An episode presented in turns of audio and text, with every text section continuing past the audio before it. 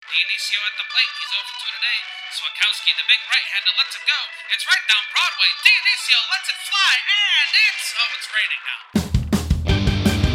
It's time for Rain Delay Theater with Jeremy Dionisio and Jack Swakowski. Hello, and welcome to another episode of Rain Delay Theater, the podcast where two bums talk about other bums at baseball games. I'm Jack Swakowski, And I'm Jeremy Dionisio. and we are bringing you all the highlights from the Wednesday, July 13th Chicago Cubs versus Baltimore Orioles game at Wrigley Field. It'll be a recap of that game, but first, it's episode number 169. So, Jeremy, who is your 169 guy? Yeah, Jack. Uh, well, I yeah, I impromptu decision. I decided to go with uh, um, former uh, Texas Ranger, uh, Seattle Mariner, and uh, Cleveland Indian Pete O'Brien, uh, first base outfielder, um, who played. Oh, okay. Uh, from, yeah, who played from 1982 to 1993. Um, Jack and I already kind of discussed this guy a little bit uh, before the podcast because um, I thought I knew that name. I was thinking of Charlie O'Brien, who was a catcher. Um, but oh, Pete yeah, I remember Charlie O. yeah. So, um, but yeah, Pete O'Brien, like I'm, he hit 169 homers. So, um, you know, like he's in a certain uh, company with with some of these guys that we're talking about. Um, uh, had kind of a run there in like kind of like the mid to late, uh, like kind of like the the late uh, 80s. Um, a little bit in the early early uh, 90s as well, but uh, his best years were with Texas. Um, uh, let's see, he hit 114 of those homers with Texas, hit uh, batted 273, and um, yeah, like uh, it's it's weird because he's one of those guys that like I don't quite like. It's like I think I remember him. Like obviously didn't get to see him a lot um, uh, on TV against the White Sox. Even even if I did catch a White Sox game, they you know they didn't play the Rangers too often. Um, so uh, yeah, just kind of a one of those guys that like is is just kind of on the outer fringes of my memory, I guess, really. Um, so yeah, but uh, I, there's not too much else notable of him, I guess. Like t- career 261 hitter, kind of just middle of the road kind of guy, but uh, but yeah, 169 homers and um, just one of those 80s guys. Yeah, he, it looks like he retired in 1993, so that that's right before I started uh, following baseball. So I don't remember this guy at all. One thing I'll say about him, looking at his numbers, he seems steady but boring. Yeah, that that seems like kind of the vibe too. I if I remember him correctly, like yeah, I mean he was uh, the most notable thing about him is that he's a lefty, I guess. Um, Sure. Uh, I went to uh, University of Nebraska Lincoln. That's not even a big school. Um, yeah, um, yeah. He probably was kind of like a stiff at first base. I my, would be my guess. Yeah, um, and hey, though, 15th round draft pick. Uh, so for a guy to be a 15th round draft pick um, out of a small school and to have probably six, at least six or seven seasons, probably six seasons where he played over 150 games, uh, that's quite an accomplishment. So he, uh, you know, he did it at the big league level for a long time. And he lasted long enough to hit 169 homers, so that's that's pretty damn good. One thing about Charlie O'Brien, a little footnote: I think he was the first catcher to start wearing the catcher hockey mask. Oh yeah, that sounds about right. Yeah, I remember, yeah, I remember that was a big deal. yeah. I, if I know, I'm pretty sure Charlie O'Brien has come up on this podcast before, and if he did, I probably said the same thing. But it's like he always looked like he was like 45 years old. Um, He from did. All I, He all I can remember. Yeah. So, um, yeah, it's so weird. I don't know. It's like it's almost like having like amnesia and like trying to like when like a memory is like coming back to you. This is what Pete O'Brien is to me, the the original Pete O'Brien. Because the the reason why we got started on this to begin with anyway was there was a guy um, in recent years. I think he it seems like he might be done at this point, but there's Peter O'Brien. Um, who like played with the D-backs and the Marlins. I saw him in uh, New Orleans, uh, AAA, uh, and then I saw him actually in in a Marlins game like maybe later that year. Um, he hasn't played since 2019, so this guy might be done. But uh, thought like I was like, you know, I thought it was the same guy. Then I saw the years, and they're not related. It's just two different Pete O'Briens. Sure. Um, well, uh, yeah, that, that's a good one, Jeremy, and uh, I guess thank you for bringing that guy to my attention. Uh, Yeah. I, uh, I I picked uh, Alex Rios, of course. Um, so Okay, you know nice. when, when when I was choosing my guy, I said I'll I'll just choose this guy because why not? And why not choose Alex Rios? Uh, he was a good player for a while, uh, two-time All-Star for the Blue Jays. Uh, he started his career with the Blue Jays, then moved on to the White Sox. Um, in like what was like that's just like a very White Sox thing to acquire Alex Rios. Um, just like a guy that fans think they would be excited about, and do then you- he ends up just sucking for them. Well, do you remember the story about how they got Alex Rios? I actually don't. So they were trying. I don't know if you can still do this, but they were trying to block a, wa- a waiver claim from someone else, and they, um, no one.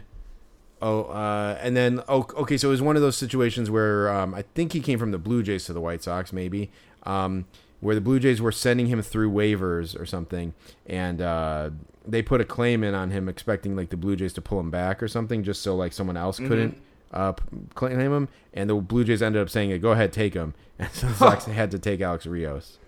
So they didn't even want him. Not really, no. That's fucking funny. And he had a, he had kind of a big contract too. Yeah. Um, uh, if I remember correctly, and then it seems like they were kind of stuck with him because he was with them for like five seasons. Yeah, yeah. Um, it it uh, was he, he was with a White Sox for five seasons. Yeah, so let's say they got him in 2009, then uh, so it was 09, 10, 11, 12, and then they traded him in 13. So he was with them for a good for a goodly while. and um, I'm trying to look at his like contract. So was that was that five years? Because he never did he ever re up with the White Sox? Uh, it doesn't really say that. No, but uh, they were paying him over ten million dollars. So uh, that's he did have a good year in 2012. It looks like he hit 304 with 25 homers and 91 RBI. So that was that was solid. Um, and then it looks like they, they flipped him. Uh, to Texas. Um, one thing I will say about Alex Rios. Uh, so yeah, whatever. He was a pretty solid player for a for a while. But um, uh, there's that famous video, and I think we've talked about it on the podcast before, where uh, Rios is walking out to his car after a game, and some kid tries to like walks up to him and tries to get an autograph, and Rios completely stiffs him, like just completely stiffs him. And it is a little kid. It's not like some fucking you know 40 year old man trying to get the autograph. Rios just totally ignores this kid, and then this other guy who's there starts going, "You're a bum, Rios." You're a bum, Rios. And then I think he says, because he's Canadian, he's like, go back to where you came from, or something like that. I don't remember exactly what it is he says. But now that we've waited outside of the bus for a while, like, Yeah. you sort of get a. I don't want to say it's a different perspective on it, but I definitely, like, I, I understand, like, both sides of, of what's going on. I don't know if you feel that way, too. Oh yeah, no, I mean that that that situation plays in my head all the time. I mean like because we could we could clearly yell at we could yell something at them like as as harmless as you're a bum or as nasty as as like you know Tommy Pham like you know as you mentioned like his uh, his different run-ins with the law. Um, so yeah, no, it's it's it's kind of crazy to have that access. I it's, honestly I wonder like like if um um, I don't know, Trevor Bauer or something like like got reinstated and like we we saw him on the bus and yelled something like like really nasty like I wonder if they would like shut it down like and just kick everybody out like I feel like you can kind of do that if you really were like a bad seed you know Sure. Um, yeah. I mean, uh, you know, we've we've kind of joked about yelling stuff at players, like when you know when Davies, um, it was Zach Yeah, Davies came a- out. We were a gonna be like, one. Yeah, like hey, hey, Davies, your wife says hi, and like he totally stiffed everybody too. So like we could, we you know that that's kind of carte blanche to say something, but um, uh, but it's not though. You know, it's not. It's almost unthinkable to like yell something at these guys because they are so close. Yeah. and It- like you know. the yeah. only thing stopping us or anyone else from doing it is just like the basic like civil civil agreement that you know we're not animals which you know some people ascribe to some people don't. Some some people ascribe to it in different degrees than others. So um Right. yeah yeah there's uh it's it's it's a weird it's a weird uh tenuous situation down there at the bus which is why we keep coming back week after yeah. week. Yeah no it's it's very interesting. Um but so yeah when, putting it in that perspective like the balls on this guy to just keep yelling you're a bum rios. You're a bum rios. And and the thing is when, when you're in the in the stands and you're yelling like oh you're a bum whatever like you know the guys probably hear it but you're never really quite sure and there's just so much other ambient noise in the ballpark that like it, it probably just gets sucked up but when you're right out there at the bus there's no question that these guys hear what you say Yeah. um, so uh, yeah, um, I don't know. Anyway, that's that's the first that that will always be the first thing I think of when I think of Rios. Absolutely, no. It's one of my favorite video uh, baseball Yep. videos. Um, and uh, you know, and- and to not to to not mention um, to not forget to mention Rios's reply to that guy, which is like, "Fuck you," like he just says like, he just says like that, uh, and uh, yeah, it's just it's great. Um, Yeah. He's like, it looks like he's leaving some sort of like museum. Like he definitely is like leaving some sort of like charity event or something. I think. Yeah. Um, uh, but yeah. And you know, and you know what though? Like, sure, like maybe the guy was being a little much. Uh, probably was being a little much. But also, Rios looks like just the biggest douchebag in the Oh, yeah. world. Like Yeah. he's got like this fucking Gucci like. I, I don't know if Gucci makes clothes, but whatever. He's, he, he's dressed up in like fucking, uh, you know, just real like a real nice like sleek looking suit. He's got, I think he's got sunglasses on, and then he walks into like he he, he walks into his like expensive ass like sports car that just and like it and drives away. It's just like so. Even though that you're calling him a they're calling him a bum, it's like yeah, Rios isn't gonna feel that. Yeah. Um yeah, it, it just it, it has the look of like him looking like just that that kind of athlete, uh, like the William Yeah. Mays Hayes uh, in Major League Two sort of thing. Um, uh, but uh, but yeah, I mean, listen, he could have. St- it's it's it's it's a little much to be hounding him outside of some sort of like event sort of thing. Um, he definitely could have stopped for the kid, uh, Right.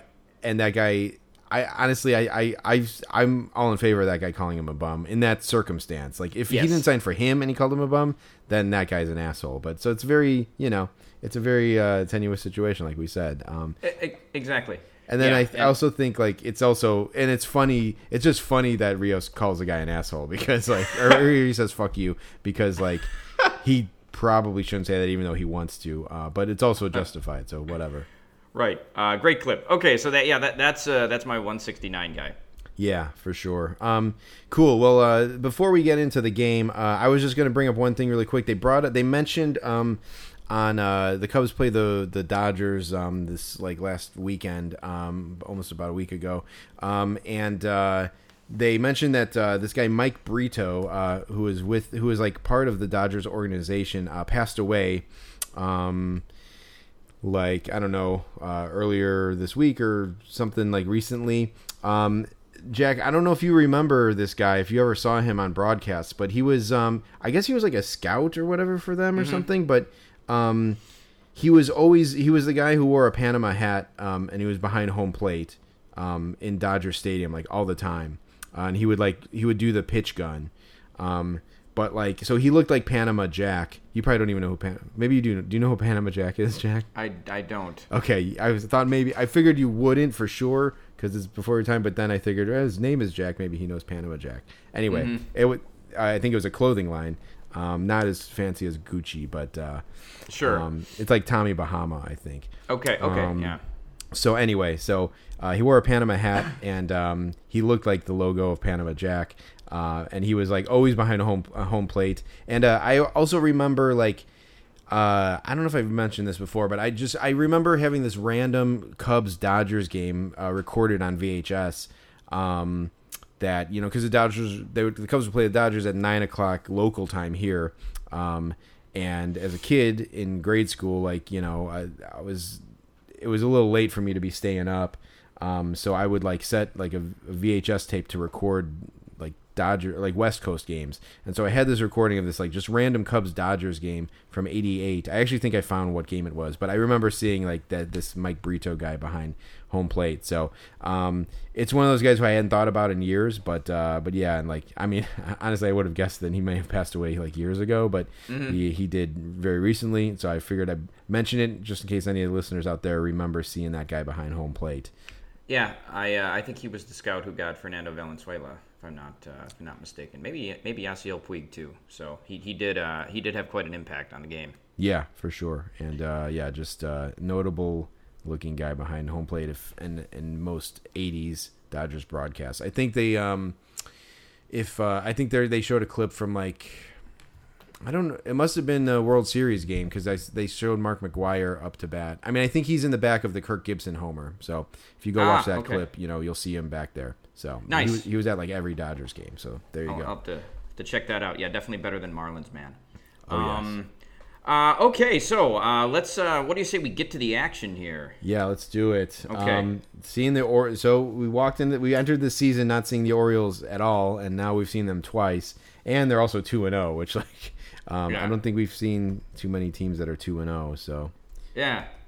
Well, it's a, it's a good a good year to see the Orioles uh, too. Um, they've been a hot team lately. I feel like we kind of we kind of got them at the beginning of their hot streak. I was Um, I was looking to see if because so, so when they beat the Cubs, um, they yeah they haven't played since this game, but when they beat the Cubs, it was their tenth win in a row, and I was wondering to see if that White Sox win was part of that streak, but it, it wasn't. They started it Okay. after that, so uh, Okay. but but still I they you know I think they were like um, over their last whatever twenty games, they're probably like fifteen and five or something. So Yeah, and you know this is a good Orioles team to see. They've got some guys on there. Uh, although, fun, funnily enough, we saw Spenser Watkins twice, which is ridiculous. he was the starting pitcher for the Orioles, so Well- uh, we caught you caught the Orioles twice, but saw him twice. I mean, based on the way he he's pitched in the two games we've seen, um, you know, he could be like Steve Stone in 1983 or whatever. So, um, yeah, I mean, I don't know. I honestly like he, yeah, I don't expect him to become like some sort of like name on the scene or something. But like, based on the two games we've seen, I, I we probably wouldn't have seen a better pitching performance out of any of their other starters. So, go figure, I guess.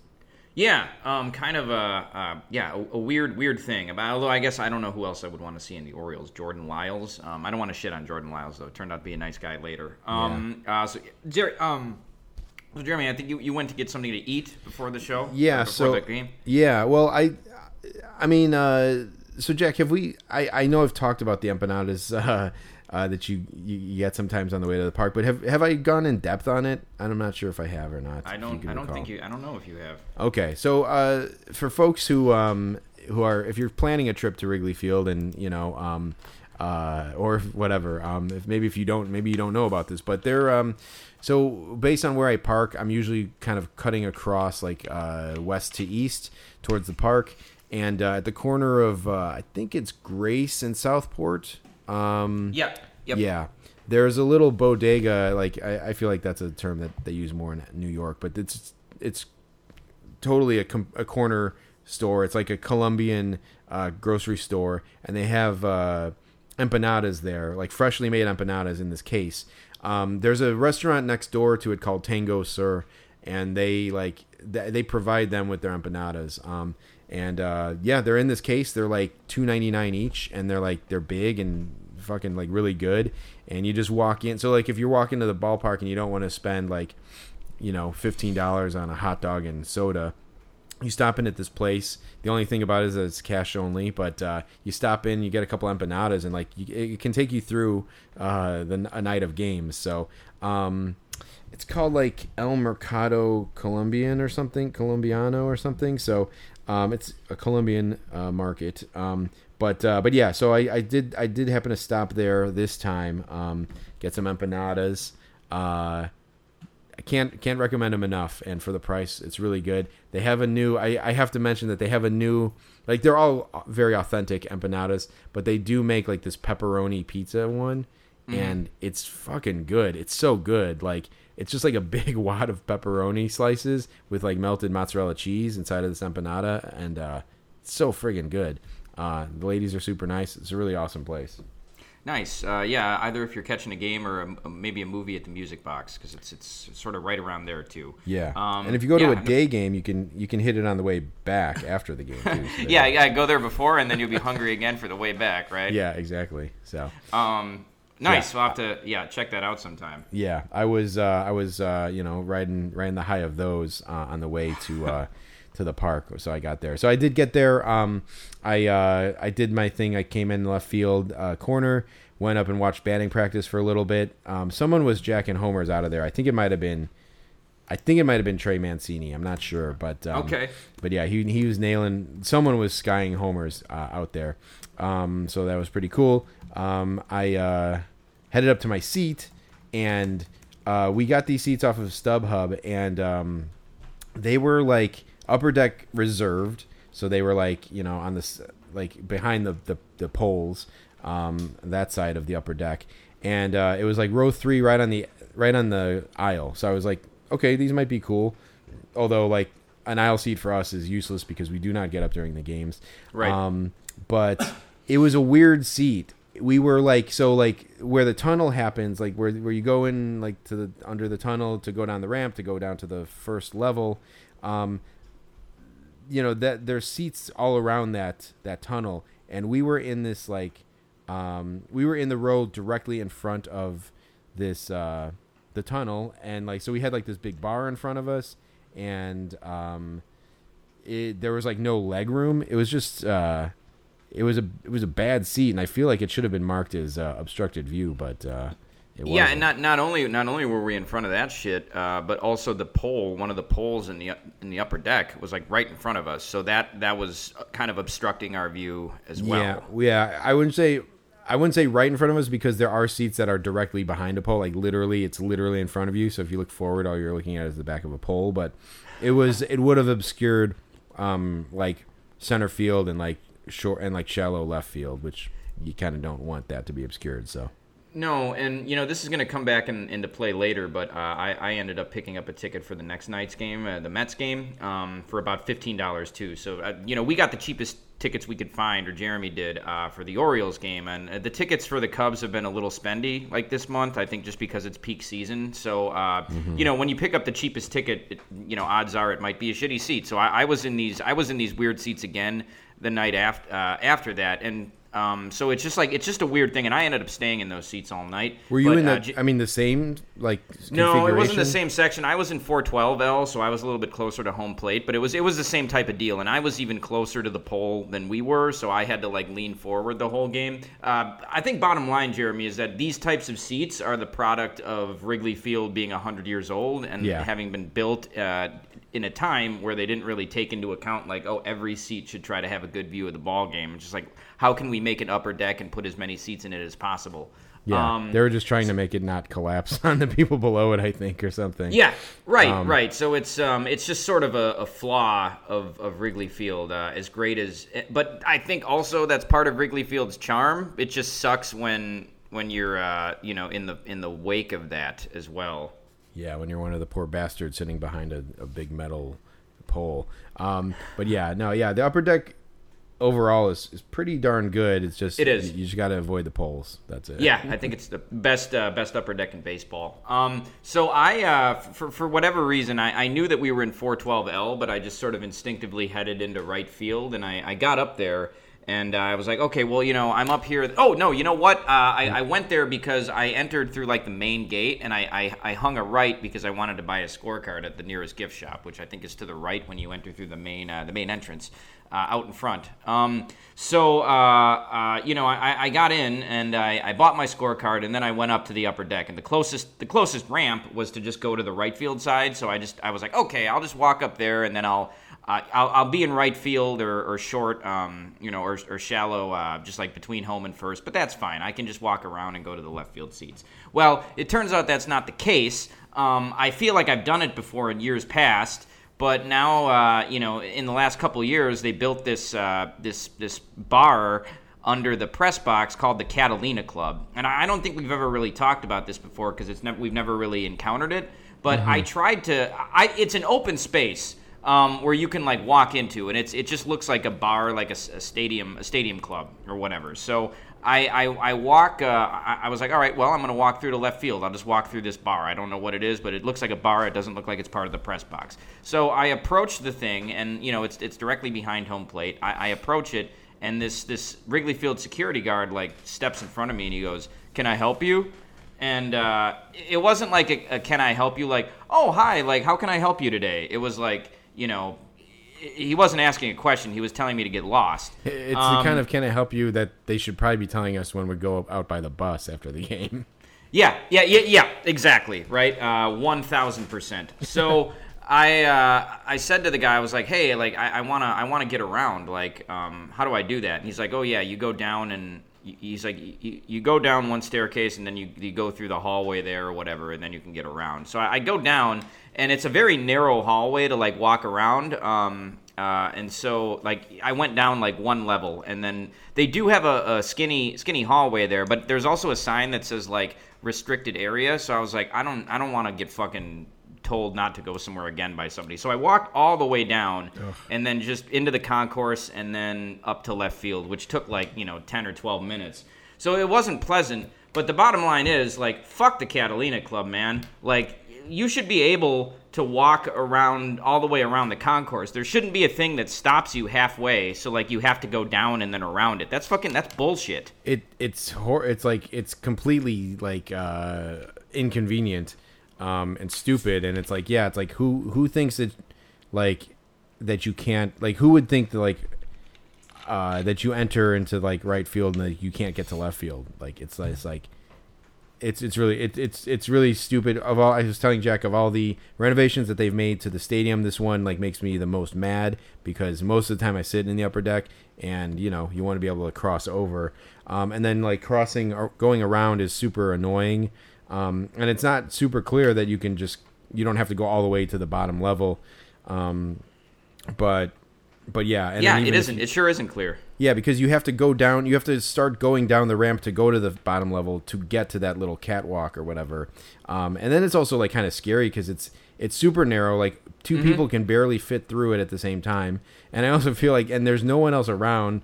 I feel like you could just like grab someone and like throw them over the railing, and they would land sure. like on the sidewalk, like uh, out in front of the stadium, in front of the marquee. Uh, so yeah, it, it really sucks. Um, I was telling Jack, uh, when he told me about what happened, I was like, yeah, I kind of wanted to like complain to the city of Chicago and say like, hey, that's a that's got to be a fire hazard, right? Because you you can't like get out. Um, and then I don't know if you saw this article, Jack, but like the next did, day, yep. you yeah, you did. So like the next day, um, the the Cubs were kind of like called out um, by some sort of like I, I don't know if it was a watchdog group or just an organization or who it was, but they complained. Someone there was a complaint like filed like in the newspaper, like it was written about that uh, the Cub that the rig that the new renovations at Wrigley Field are like not uh, wheelchair accessible friendly. Um, and I was like, oh my god, is this like what we were talking about? Um, yeah. I was reading more about it. I didn't like fully digest the whole article, but like it sounded to me like they were basically saying that like there's no close wheelchair accessible seats, um, and then because of that, like people in wheelchairs are not uh, able to have the same views as you know people not in wheelchairs. So um, I feel like it's more about that. But I mean, Jesus Christ, like let's talk about this fucking like Catalina Club. In fact, maybe I should like maybe that's a good excuse to like jump on there um, to like to like add that to the list or whatever. But it's yeah, Yeah, it, I- it sucks. I was gonna say, yeah, we should add that to whatever lawsuit they're they're Yeah. filing against Wrigley Field. Yeah. Um, and yeah, here here we have we have two flaws of Wrigley Field. Like the, the first one that we talked about with the poles and the obstructed views. Uh, th- that's just again, that's because the stadium is hundred years old. Yeah. This is just a fucking money grab by the Ricketts. Yes. Yeah. No, exactly. Yeah. It's it's super obnoxious and just like you know, and it's a perfect place for people uh, who don't give a shit about the game, like the very people that annoy the fuck out of us.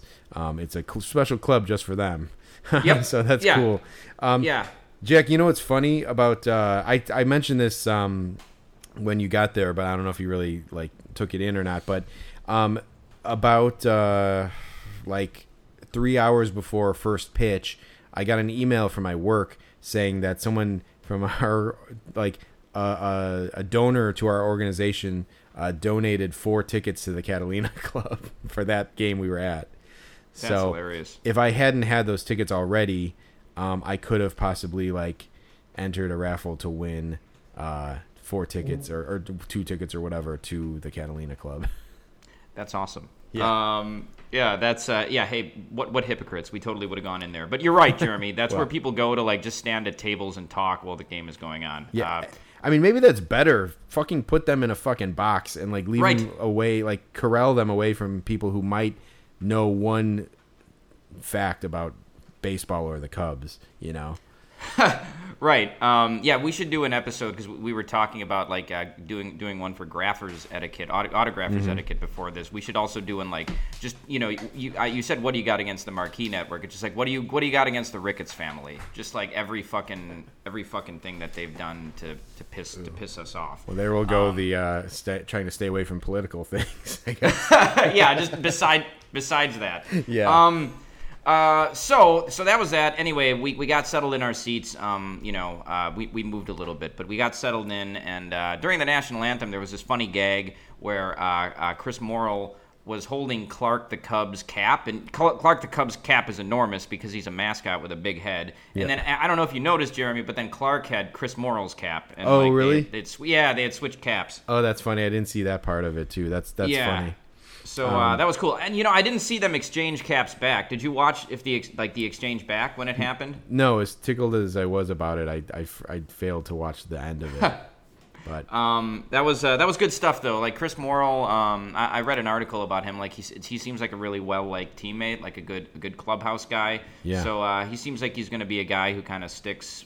You know, d- during this rebuild, uh, when you talk about the next great Cubs team, like uh, who knows when that's going to happen? but it seems like Morel is going to be a guy who, who will stick with them for at least a few years. well, if you ask Gordon Whitmire, Meyer, uh, you know, you might not be able to name ten uh, right now. so you know. Um, but yeah, no, I honestly I think about it sometimes too with like like the Cubs let Javier Baez go, and it's like right now Morel is having a better season than Javier Baez, I believe. He is. Uh, yeah, I mean uh, maybe this guy could be like the electric guy. Um, you know, he might not do all the same things that Baez did on the field, but I mean Morel can play center field. Uh, and Yeah. like mo- more positions than Baez can, so um, I mean maybe it's a maybe it's a decent trade off, you know. Yeah, yeah, not bad. I mean, Christ, I think he's got just about as many homers as Baez, and he didn't get called up till at least May. So Yeah. um, yeah, that's a that's a good that's a win for the Cubs. Um, Yeah. there there were a couple of uh, so. Again, for the second straight week, we saw a beer vendor uh, who looked like a baseball player. So this guy looked like Alec Mills. So that was funny. Yeah. So we, we're gonna have a full a full pitching staff soon. Yeah, the Cubs are putting together one at least, which they could, you know. I wonder if this, um, I wonder if this this beer guy could do better than the real Alec Mills. Um, he's not doesn't seem to be having such a great year and has been on the IL a couple times. Uh, I do like Alec Mills, but um, it's just uh, you know you can only like futility so much, I guess. But um, right, right. but yeah, uh, but yeah, it's, it's uh, I you know I feel like uh, back in the first couple seasons of of uh, this podcast, there was you know we talked about the beer guys a lot more. There's there is not a lot to talk about, so you know if you find one that looks like Alec Mills, you got to go with it. Yeah, I don't know if it's just because of COVID, like it's changed the the vendor industry. I, I don't Yeah. I don't know. Um, one thing I will say is that so last week we had Josh Hader, or last time we were at Wrigley Field. This this week we have uh, Alec Mills. I think the logical next step for this joke is for uh, like a, a beer vendor to just look like Randy Johnson, but it Yeah. but it'll just be Randy Johnson, and then and then we'll be like it'll be that old Simpsons joke where it's like, hey, that guy looks like Randy Johnson, and then and then like real dejectedly he would say, yeah, looks like. Um, so, then you yeah. then you would uh, just to tag on one more. Yeah, Yeah. You, you would show him your license and you'd say, "Get that thing out of my face." That's a reference to Randy Johnson being filmed and like not wanting the camera in his face. Yes, yeah, in Nice, New York, yeah, the very first yeah. thing that he did as a Yankee was fucking blow up at the media. yeah, not exactly, not exactly Jim Palmer, who we'll talk about later. Um, yes. Okay, so uh, probably about the second or third inning, um, this this massive group of people started pouring in, um, and they were there was one old guy. There was one guy who was probably in about his fifties, and the rest were all like twenty or early thirty something, like hipster kind of looking people. Uh, none of whom were uh, paying attention to the baseball game at all, and like they didn't really seem like friends. They seemed like like coworkers. Like it just it just had that vibe. It was a weird mixture of people for sure. Um, Yes, I wouldn't yeah. call them hipsters. Uh, I would call them more like they. There's some. There's just people. There's like young twenty somethings that just like look like they work at a startup company. Y- yes, Jeremy. Yeah, hip, hipsters was the wrong word. These people look like they, they looked like they worked at a startup. Uh, Yeah. that's a great that's a great way to put it. That's just. It's just you can't describe it other than that. They're like wearing like they're probably wearing like H and M clothes or something. Yep. Like the guys have like gray khaki pants on or whatever, and Mm-hmm. like yeah, they just look like they work uh, at just uh, insert startup company name here. Uh, we still Yes. never looked up what company that was, but um, No, you know, but it's it's so we speculated uh, because um, the seats were really shitty. So I was like, yeah, what what is this? Uh, are they from Groupon? Um, you know, because just like Groupon is like uh, at this point a failed startup that was once uh, that was once great. Um, so, uh, but whatever it is, it was definitely probably a startup. Uh, even though we, we later found out that uh, it was they, they were from a, a, a uh, something called BTN now. Um, Yeah. Uh, did, yeah. I, I but B- BTN is Big Ten Network, and none of these people looked like they were watching the game at all. So that they, it, that can't, it can't be associated with sports. Oh wait, here it is. Here it is. Uh, BTN now attracts students to behind the camera training, helps fill tech ops jobs. This is what I do. Um, Ah. uh, my other job. Yeah, these people do work for the Big Ten network, but maybe they're like they're they're tech people. But Okay. like they seriously, all of them to a T, all seemed like they've never watched a professional sports event in their No. life. No. Um, and so they, they were all. Uh, so so it, there was this group of I, I would estimate it was at least 15 of these uh, startup startup people. But then th- then there was this old guy, and he was kind of sitting in the middle of them, and he was he was moving around. Um, uh, but they were all. Eventually, we realized we were speculating. Like Jeremy, you called it out first. You're like, "Is that guy the boss?" Yeah. And uh, you know, I was like, maybe he's just like the one old guy they hire to say that they're di- that they're diverse in terms of like age, uh, Yeah. as well as stuff like race. Um because you know, companies do have to watch out for that. Yes. Um, But uh, after after a certain amount of time though, like like people just kept coming up to him and like paying alms to him basically, Yep. and so Yes. like it's like why is everyone kissing this guy's ass? Like he's got to be the boss, and like yeah, like people would like I feel like people were like politely making conversation with him, and he seemed Yeah. to like love it too. Um, did. but uh, but yeah, like not ever thinking like oh yeah, these people are just like kissing my ass, or they're just like they're just ingratiating themselves to me. Um, Right. Yeah. yeah, he did do a funny thing that I missed though, Jeremy. Yeah, he did. Um, so like you know, like everyone's like you know, people have like weird quirks or ticks or whatever.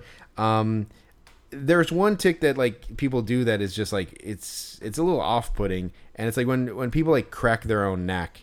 Um, Yes. And I, I see people do it. There's actually this is going way off the deep end here, but like there was this funny VHS tape like uh like Tom Emansky and like these like like these tutorial like uh you know how to videos of baseball or whatever. Uh Jose Canseco did one in like 1989 or 1990 that me and my friend had and we watched it and it was it was just so fucking funny.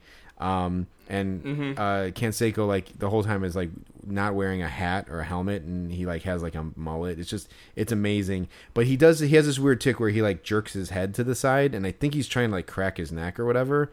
Um but sometimes you'll see people um grab their fucking head like they uh, they put their hands on the top of their head and their chin and then like like jerk their fucking head to the side and crack their neck and uh it's it's really unnerving to see. And the the, the boss guy uh the boss man like he did it and like he did it in such a fucking violent and like far like he went so far with it that it looked like he was trying to snap his own neck like for real. Um and it was just like i was i so and he was like right in my field of vision. So i was like watching the game and i just see him like like crack his neck. I'm like jesus. Uh and like jack unfortunately didn't see it. And then he did it again later and uh like not as as extreme as as the first time uh and it was just like this guy is like i don't know I don't know what you do like that you feel like you have to do that, but it's I don't know. It's it, it seems like it's unnecessary regardless.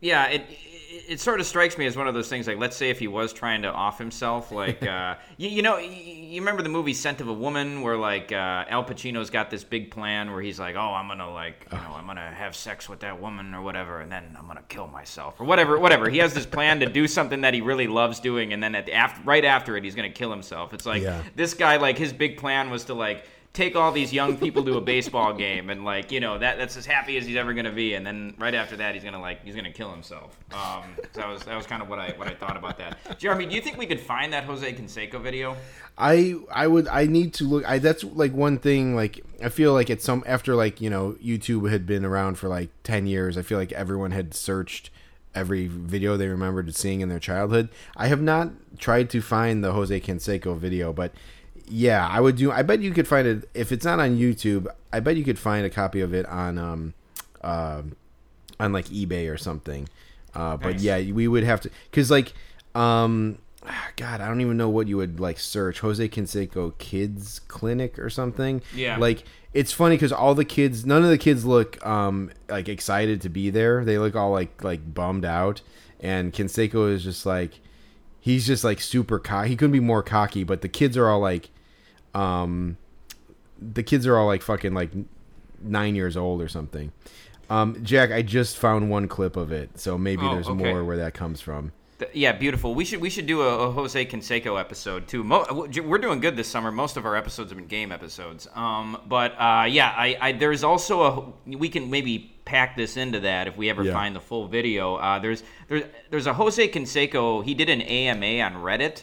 Uh, and it's it's some of the most laugh out loud funny shit ever because he's just a big just a fucking dumbass um, Yeah. and a, a lot of the AMA is just people like shitting on him for being such an asshole. Like, hey, like I used to li- I used to live in Oakland, and like you you were a uh, prick to me like when I passed you one time. But there's this great there's this great somebody asks about Jim Carrey. Somebody asks about Jim Carrey and like if, if, if they if he knows Jim Carrey. Maybe he, Jose Canseco did a cameo in a movie or something. I don't know. But but anyway, like uh, um, uh, Jose Canseco goes like, yeah, I, I know him. I had a threesome with him, and then and then so, and and then some some redditor they replied who was the other guy uh, and it it got like you know 8000 likes it's good stuff so we should we should definitely recap that it's it's it's uh, funny stuff um, Very nice. Uh, real quick, Yeah. the, the Jose. It's so it's a Jose Canseco baseball camp hitting. Uh, if you search that on YouTube, you can find this video. It's 12 minutes long, so that's a pretty good chunk. But yeah, it's it's. I found it on on like online. It's called Jose Canseco Baseball Camp. Um, Mm-hmm. and it looks like yeah, there's one here on eBay. Let's see if this is actually for sale. We would also need a VHS player. Yeah. Oh fuck, man, you could Oh, buy it for hilarious. four dollars and four, like for eight dollars shipped. But like, how the fuck could we play this?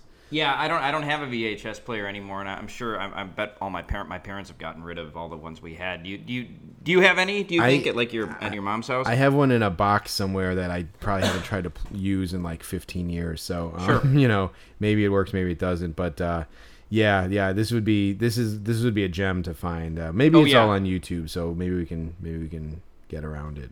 Sure. Um, wow, you're right. That did take us way off the uh, way off track, but it's it's good. That was a good tangent. Um, so uh, yeah, there were there were a couple of other things. Um, Yeah, uh, there was there- yeah. Go yeah, ahead. there was there was a there was some like it's like so the thing about sitting next to this stupid work party is that like you know we were way too close. I mean, so we weren't sitting in our assigned seats, so like we may have been sitting in their section, like or Sure. like in their seats or whatever, but no one said anything. Um, and uh, the, the the problem with that though, when you're sitting by this work party, is you hear all these stupid like random work things that people say to each other. So there was one uh like girl like like in the aisle. She seemed maybe slightly older. Maybe she was like another like uh supervisor or something. Um, she looked like maybe just a couple years older than the the average age of the rest of the group. But she's standing in the aisle, like saying hi to people or whatever. And then like someone goes like, "Hey, when do you leave for your trip to Iceland?" And she's like, "Oh, I leave tomorrow." Like, and then like and like they were talking about this this trip to Iceland, and it's like I don't want to hear about this. Like, I don't want to hear about this like at work. I certainly don't want to hear about this at a baseball game. Um, I'm trying to think if there was like some other like little tidbits. Did you did you pick up on anything, Jack? no, I didn't. I missed this one. Yeah, you're lucky that you couldn't you couldn't hear them. Yeah. Uh, but like, there's I'm I'm sure I'm sure because there were pe- I heard people like, or I could see people like next to you like because you were sitting like almost like you're like one seat away from the from the group, right? You were closer to them.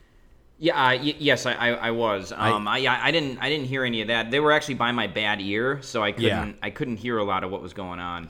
Yeah, no, I think you're you're lucky that you couldn't hear them. uh, yeah, in yeah. that Sometimes that's an advantage, right? Yeah. Um, yeah. There was this other guy in the group too. He was like, uh, he, he had all this Orioles gear on. Yeah. Um, and like he, he looked like the dude at a party. It- you know, we we've talked about other guys who look like this, but it's like he's definitely the guy who's just like double fisting beers and stuff. Like he's like the you know the party animal, whatever. But he had he had all Orioles gear on, and I could just imagine like all week like you know when when they even just months ago when they uh, sent the email to the company that they were going to this game and he was like he saw that and he was like oh man like they're playing the Orioles man. Like I'm from Maryland or you know whatever. He must have been he must have been from there.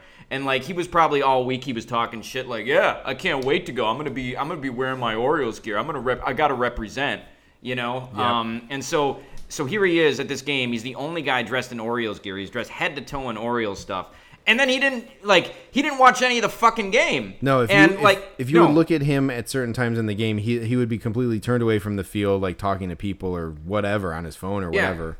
Yeah. a- and you know, there, there was a, a point where the Orioles like had guys on base and they had the middle of the order up, and, and Austin Hays was hitting, and he was going for a four hit game, and I think he got it.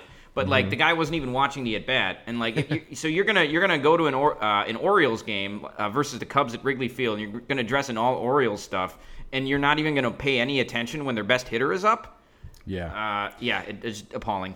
I I felt like this guy was not like like the typical like kind of like um frat boy like like frat guy like he had the he had the look of of a guy who was like the like the party animal guy but he also seemed he also even though he was in head to toe Orioles gear he also seemed to exude the the vibe of I don't know anything about sports um, so like it was weird so like yeah I in, in that sense like like he, he looked like he looked the part, but I, I could just tell like there there's something inside of him that was not like a sports fan either. Um, the the so the whole group because they were not sports fans at all, even though apparently they work for Big Ten Network, which is fucked up. Um, the the two things that they did get most excited for, um, if you could guess, like um, uh, you know what probably people in the Catalina Club were, were all howling over this as well. Um, Right. But uh, the when they play YMCA, I, I've never heard like if you could bottle like the collective energy of the stadium when YMCA YMCA plays and put it right in this group of people from this startup or whatever this is like education program, it's like they would like all be exuding this like energy. It would be like the you know the, the nexus of it all. Like they were just they went crazy for the YMCA.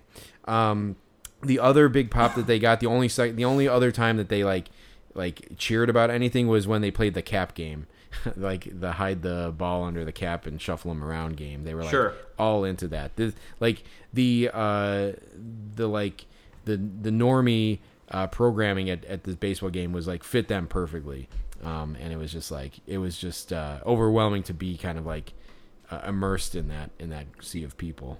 Yeah, absolutely. I, I actively ignore the uh, the cap game. I don't know if you've noticed that, Jeremy, but I never I never watch it. Yeah, I mean, like you know, like if I'm with a friend, uh, you know, I think back in the day, if I would like go to a game with uh, someone who is not that interested in baseball, I would like I would get into the cap game just for fun or whatever. But like, um, you know, it's just like there's too, oh, especially for the podcast. There's too much. There's any downtime is usually spent writing notes where we're you know taking shots at people. So, um, you know, it can't these days. You can't even like uh, you know, like kind of like playfully enjoy the cap game.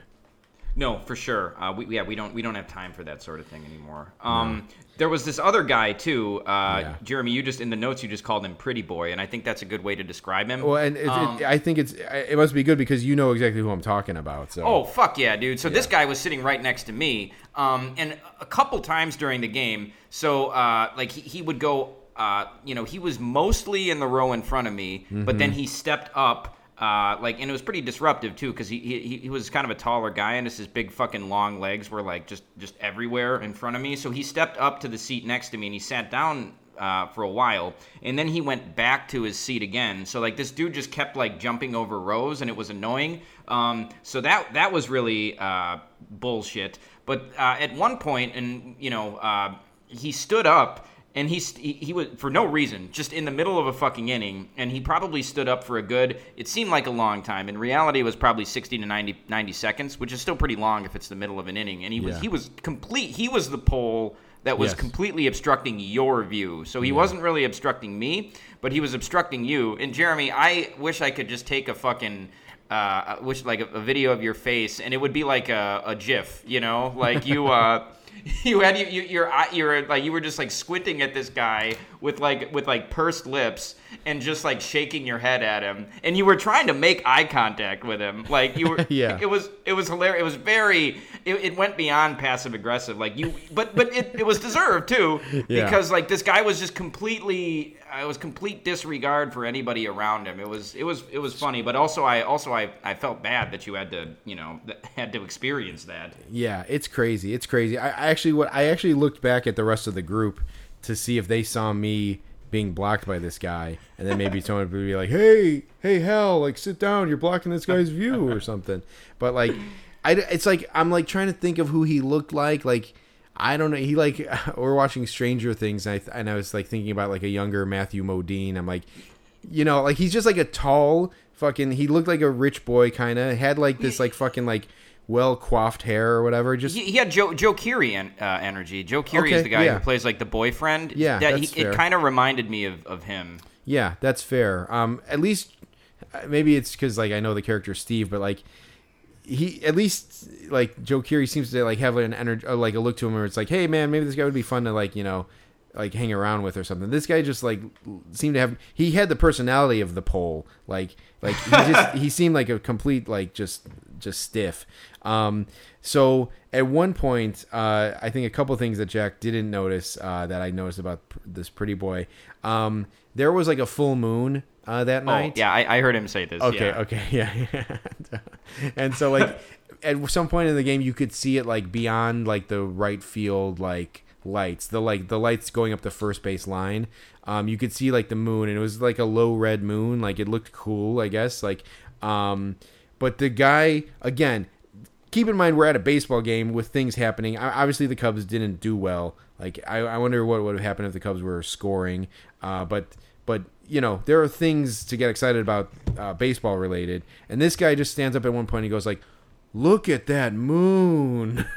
And uh, just out loud as if he as if like someone hit a homer. Like if you said like look at that moon shot you know that Shohei Ohtani hit uh, this guy was just like he stopped at moon and it's just like look at that moon and it's like ugh Jesus man. It's like we're at a fucking baseball game. Like can you try to be excited about something baseball related that happened on the field? Um, so he said that. Um, and the other thing that happened was uh, at one point the camera, uh, we should we didn't really kind of go extensively in the notes on this, but at one point the the camera guy comes up by the section and he sits down. Like they the camera guys they must fucking love this. Uh, they they walk around and people are like, oh, camera, like here here, put me on, put me on camera, and like the camera guys like sit down. They'll sit down during the inning, and they make it. They're just like yeah, yeah. I think uh, I think we'll we'll throw you up on the screen. Yeah, we'll get you. Like, don't worry, I'll get you. You know, at the half, at, you know, at the you know at the bottom of the inning.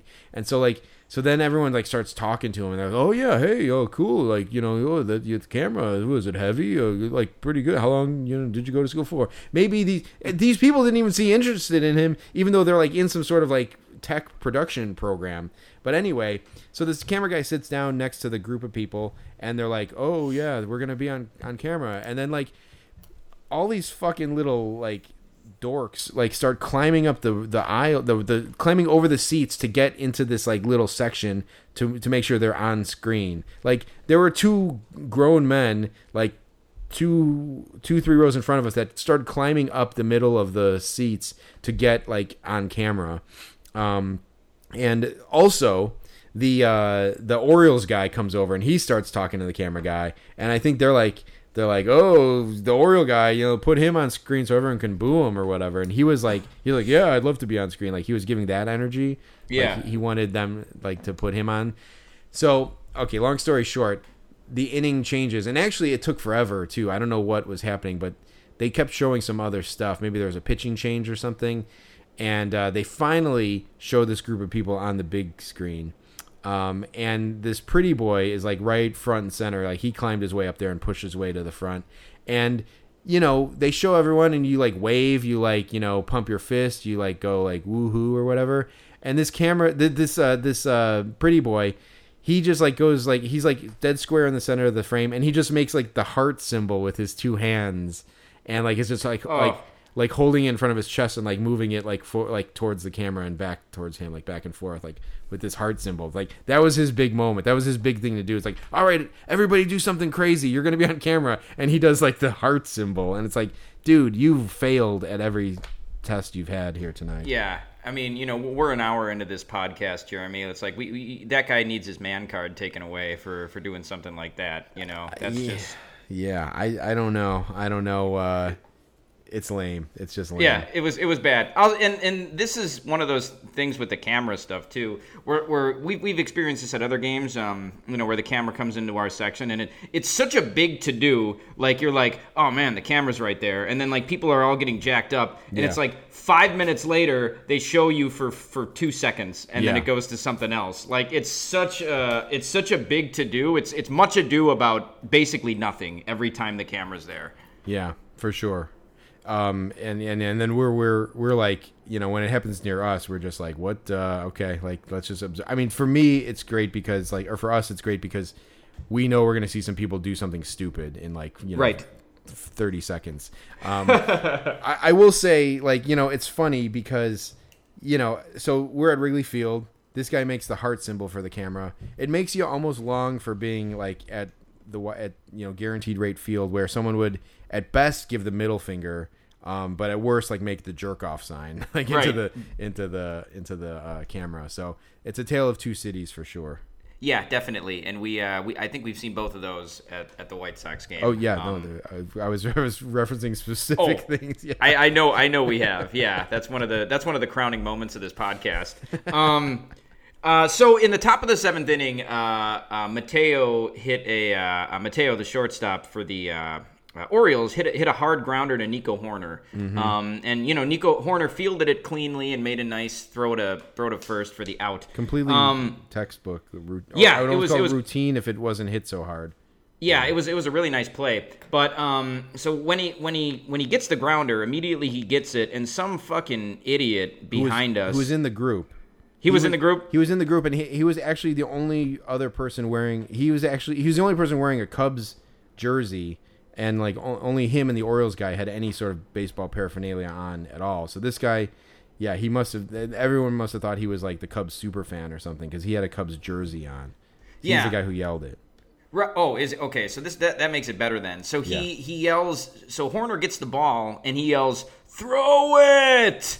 Um, and and Jeremy, you uh, you said that's that's as bad or as as when uh, we were at the uh, alt site game and some guy yelled at Dan- Danny Mendick, "Hustle, hustle!" Yeah, Um, So let's let's take a moment to break down the throw it thing. So first of all, that that ground ball probably had about 100 mile an hour exit velocity. Yeah. So it wasn't an easy thing to uh, e- e- an easy ball to get, uh, even for a major league player. Hoerner, Hoerner gets it, and then they showed the replay, and the transition from uh, the, the ball made from glove to hand was it, it was almost like you couldn't see it. it. It was like a magic trick. Literally, if you blinked, you would miss you would miss the transition from glove to hand. And this guy is is telling Nico Hoerner to throw it. Yeah. He couldn't have possibly threw, it, thrown it any faster. Yeah. Um, and you know, I, it's it's one of those things where I don't like to say this when people criticize players, but I think it's deserved here. Like I, I you know, one of us should have turned to the guy and said, "Hey, man, like let's see you field the ball cleanly with a hundred mile an hour exit velocity. Like transition it that fast from glove to hand, and then throw throw it like you know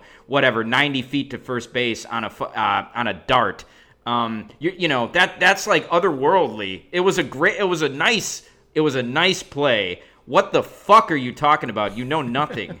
Yeah, no. I mean, he didn't even he I he didn't even have it in his mitt like when No. he said throw it. Like it's just like what are you saying throw? Why why are you saying that and what is your goal for saying it?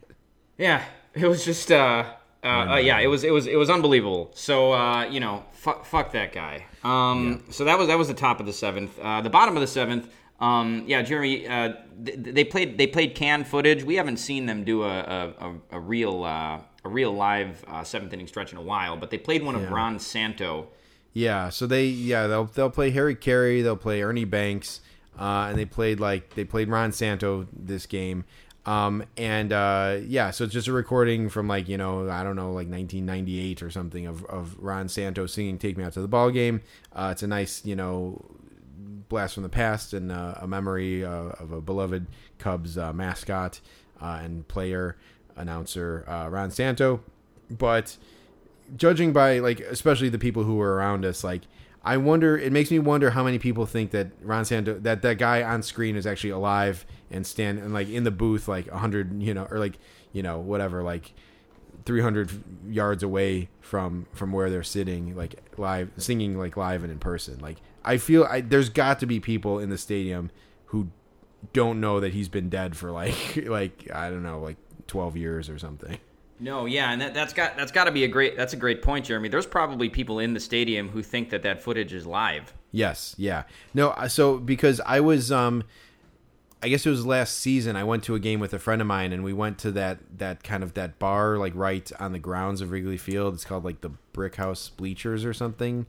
And there was some guy there, and uh, I can't remember if it was.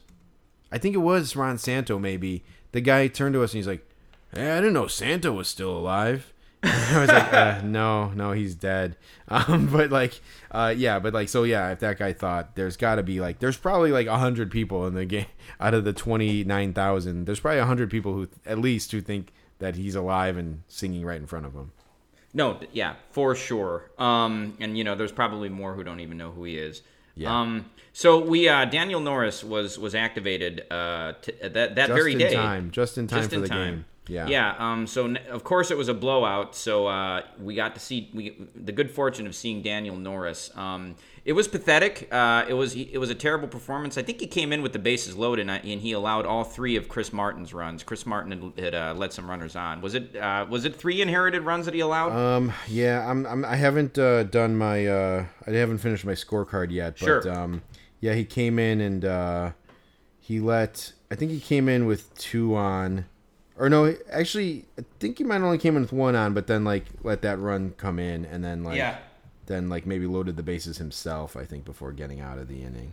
Sure. Um, and yeah, he he balked uh, he balked in a run as well. He so he was run, charged. yeah. He was charged with uh, with with an earned run. Um, so Jeremy, since you uh, you know said some things about David Bote, uh, you know la- last Mm-hmm, time last time you had a do you remember what you said? You had I- a really good one about Daniel Norris. I did, and I feel honestly, I, I was I was kind of thinking that maybe I went too far with the David Bote thing. Maybe I because I I think maybe Yeah. like there were some tragic events that happened uh, uh, shortly sure. thereafter. Um, Sure. But uh, this one I don't feel. This one I, I I don't feel as bad about. Yeah. Well, you, you pointed out that he had a seven a seven twenty four ERA. Uh, and you promptly said that he should be stabbed in the stomach 724 times. Yeah, That's that that is a that's a good one, Jeremy. yeah. The specificity of it, right? It's like that's what it's all about. Um, and then the Yeah. the overkill of of having it 724 times. Um, I think uh, yeah, I think like yeah, I don't know, whatever. No, it, it was good, but you you raised the point of it was like his 20, 28th or 29th appearance uh, of the season. What major league team lets a guy just keep coming in when his ERA is is 724? It, It's it- really- it doesn't make any sense. it's really a fucking insult to the fans. It really, really is. Like people like uh, there are some idiot fans who want the Cubs to spend money, like even though they're like rebuilding, like that. That's that's a whole that's a whole other argument. But it's like you like if you want to not insult your fans, stop trotting this piece of shit out there in front of them and acting like it's normal. And it's like it's this is fucking David Ross.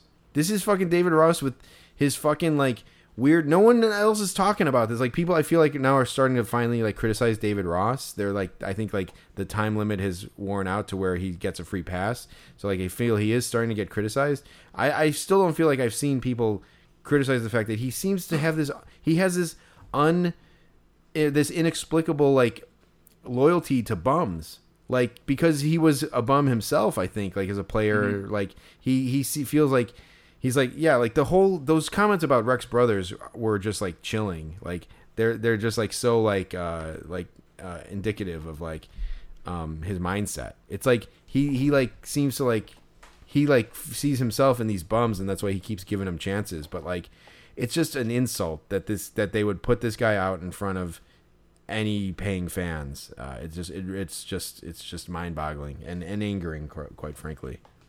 Yeah, um, yeah. I mean, you heard it here first, I guess, folks, about the the bums thing. But you're right, you know, and I, I think that extends to guys like Bote and Heyward as well. Even though, Yeah. uh, you know, uh, Heyward wasn't a bum at the beginning of his career, but uh, yeah, he, they they definitely keep running running those guys out there. It's it's frustrating.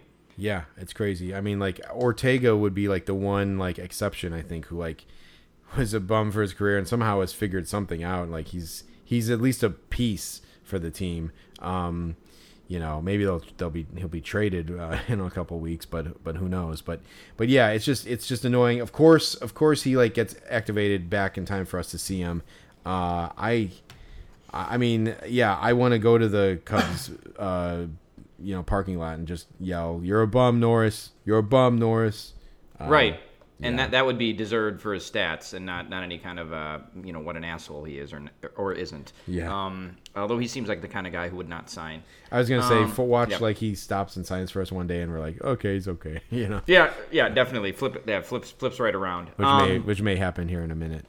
yeah, it might. So, uh, so anyway, um, we, uh, uh, we we went down to the bus like usual, uh, and there there were a, a fairly good collection of, of Orioles fans there. We, we should say that there there was a lot of orange in the stands, so Yeah. there were a lot of Orioles fans in Chicago in general. Yeah. Um, Yeah, it was it was it was a like a, a like a mind-boggling amount of people, like just Yeah. like a lot of orange uh, in the stand. Like I mean, yeah, it stands out. I guess you know the orange uh, does amongst the crowd, but like honestly, it's like it almost seemed like as many. It look it seemed to look like as many Cardinals fans uh, when the Cardinals play in town. Like how many fans show up for that? It was just it was kind of surprising. And I I did say to Jack, I'm like, would these people have been here ten games earlier? But uh, right. But right. Yeah. Um. Uh. The, yeah. The only possible explanation is that it's like it's it's summer break and families are like, oh, the Orioles are playing in Chicago. Let's we've never been to Chicago. Let's take a vacation there and see some Yeah. games. Um. I don't know. Uh. But so there was this uh, uh one of the main guys who was there. He was right front and center.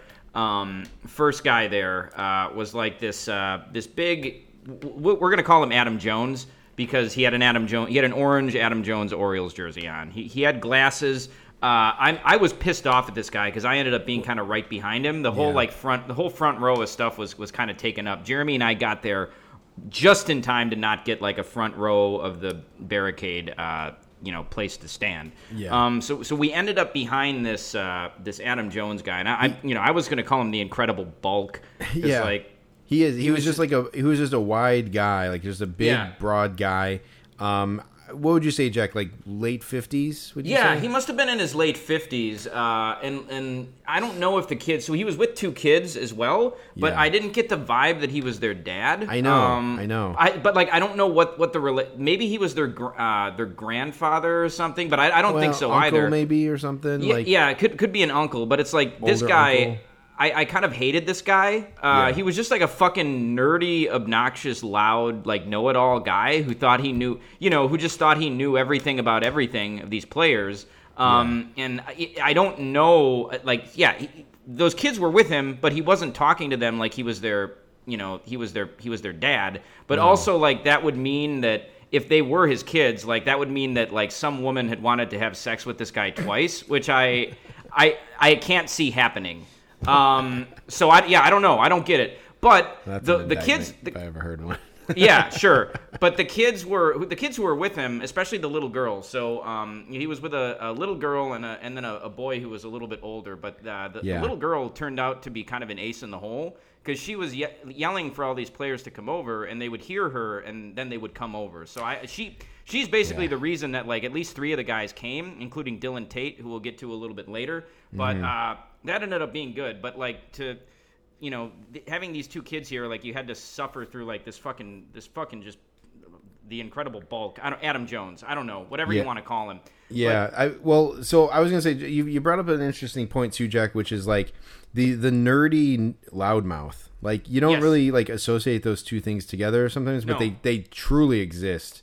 And uh, Oh, yeah. I've yeah I've I've encountered many of them. I think we all have. But yeah, the the like you can be just a completely like nerdy type of person and just be a big fucking loudmouth too, which is just super fucking annoying. And like, so this guy was like kind of like you know Orioles Rain Man a little bit, like. Yep. Um.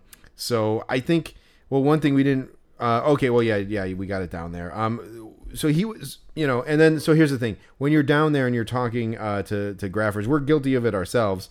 Um, but there's there are certain things that you overhear amongst graphers that like you you know you wouldn't hear anywhere else um, or out of context they would be kind of weird. Like yes like last episode we talked about the the ick and the stick. Um like the the ick was saying like yeah over here they gotta walk right by you and it's like ah you Yeah. fucking freak um so like amongst all these things that like and, and people are talking they're like oh yeah hey where you know where where you know when you you get him? Oh yeah yeah i got him back in spring training. Oh what about this guy? Oh yeah i got him on a ball uh you know and during the playoffs.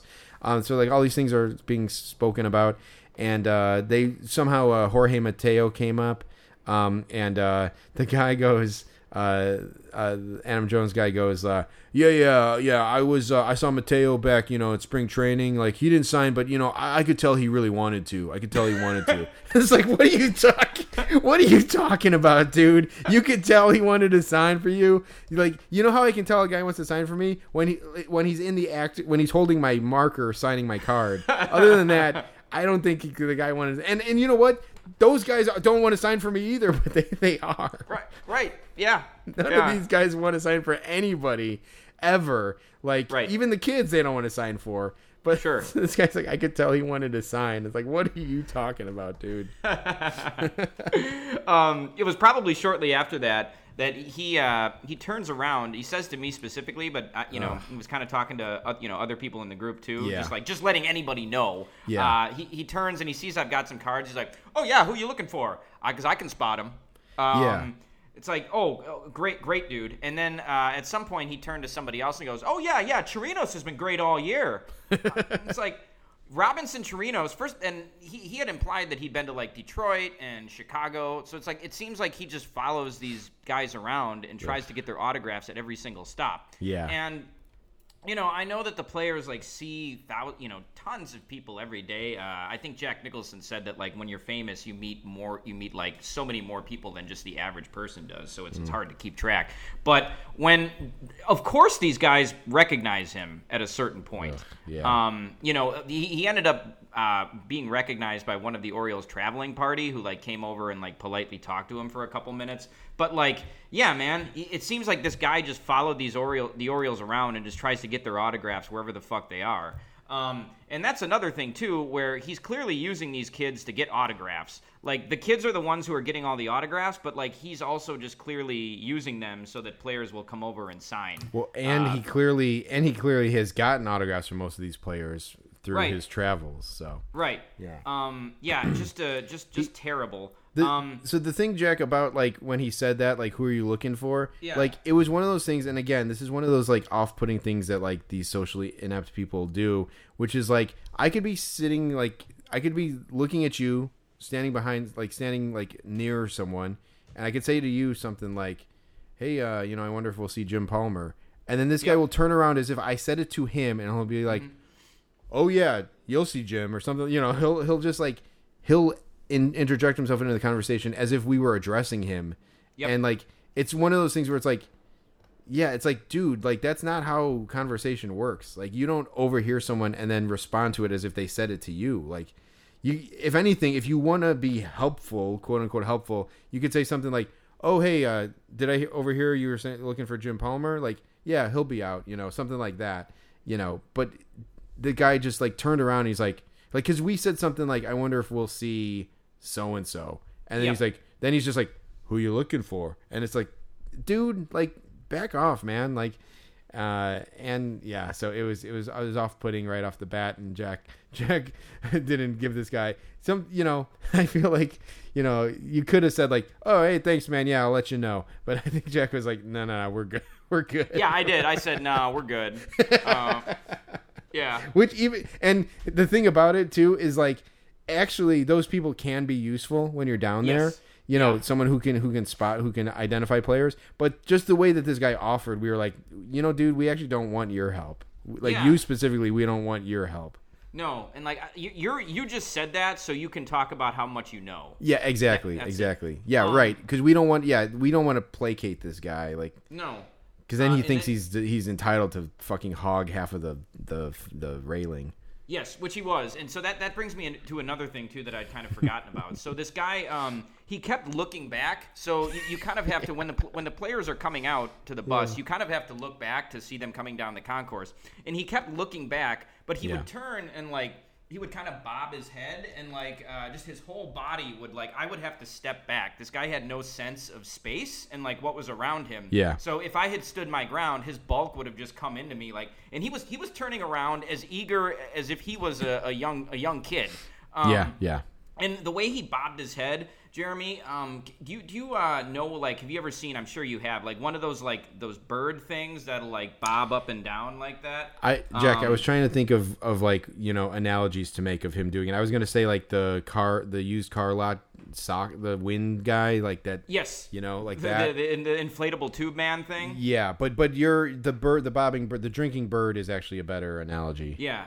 It, it just it was just infuriating, and and the fact that just the energy that he had while he was doing it, it was like he was like a, a little kid, uh, an excited little kid. And it's like, dude, Yeah. you're you're a you're a fucking nerd and you're a, a loser. Um, but we so And a and a parent and a parent or, yeah. or somebody who's setting or an example. guardian, yeah. Yeah, you are in a position to set an example for for kids. Um, I think that's a good a good segue into our next thing. Um, Yeah. We just call this this uh, uh, uh, this group asshole kid and dad. Uh, Notice that yeah, the asshole is in front of the kid. yeah. the So dad, it yeah. turns out that they're both fucking assholes because I went to the game the next night and I, I stayed by the I, I tried to get the they played the Mets the next night the Cubs did and so I, I tried to get some Mets autos on my scorecard and these these fucking uh, scumbags were here again. So uh, it was a, a a dad and his kid. The kid was prop the kid is probably 14 or 15.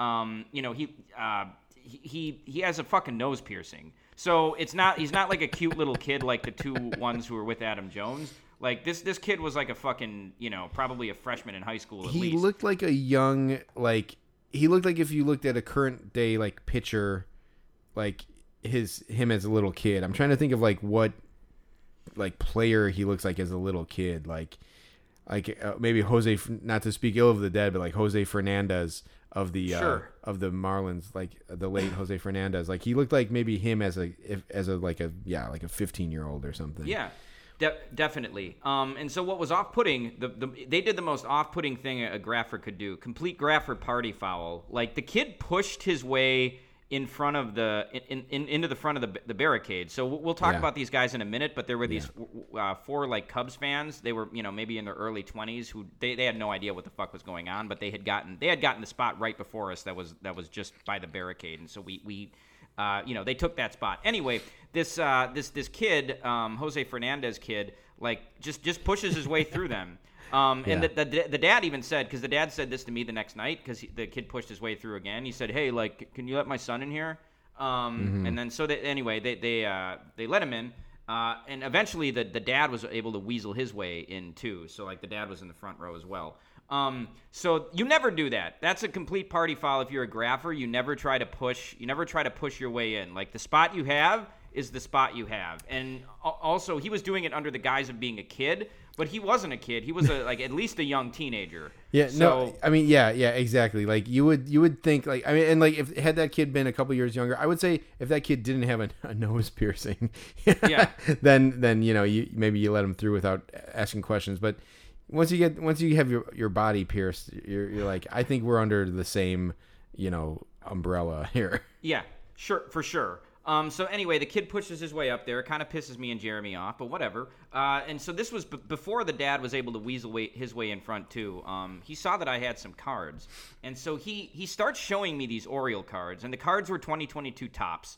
And he he starts showing me all the guys he has, and I, I didn't understand why he was showing me these cards, and so I I just I kept looking at them, and then I, I was about to say like are you are, are do you are you gonna like gonna give me these cards? Like are they for me? Like i didn't know why he was showing them to me. And and then he goes yeah i'm selling these cards. And uh it's like i, I wanted to say to him um I, I should have said it's it's in red it's the width of the staircase here but i should have said um uh i, I should have said oh yeah? Uh, cool i'll give you a dollar for all of those. Yeah, um, yeah. it, it would have just been he would have been completely taken aback. Uh, but uh, but it's like, hey pal, I got news for you. Those cards aren't worth anything. Those cards aren't worth the fucking paper they're printed on. You know how common th- what you have is right now? It's not worth anything. Like, what do you mean you're selling it? And also, like, he shook his head, like, and he was like, yeah, I'm selling these. Oh, like I would really want them.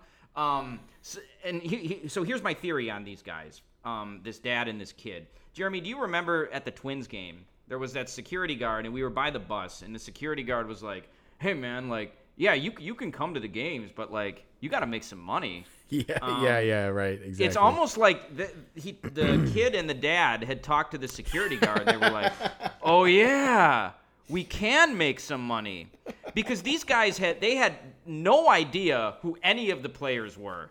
It's No. like they just knew the Cubs were playing the Orioles, Yeah. And so they bought a set of like Orioles cards and brought some baseballs because like the kid had a baseball to sign. Yeah. And we're like, yeah, let's try to like get some autographs and sell them. Cause, cause, Um, because, because our, our buddy Adam Jones at one point he I we heard we like when Austin Hays came out he goes like he goes like Austin Hays coming out or whatever and then the dad looks at the kid and he start, he grabs his cards and he starts shuffling through them and he's like oh he's like yeah right right here right here Austin Hays we got him and then and then like he hands it to the kid to get it signed uh, so like yeah they clearly didn't know what the fuck they were doing No, no, they, they had no idea. They had no idea who any of these players were. Um, and so that, that this brings me to uh, uh, tonight, uh, last night, um, for, at the Mets. Uh, so these guys were there again, and uh, so first of all, I, I I got a great spot by the barricade. Somehow I was r- right in front row, and it, it turned into fucking paparazzi land. There were like 200 Mets fans gathered at this bus. Somehow I'm in the front row, and I feel some kid like pushing up against me, and it's it's uncomfortable. And then I look, and it's this fucking kid again.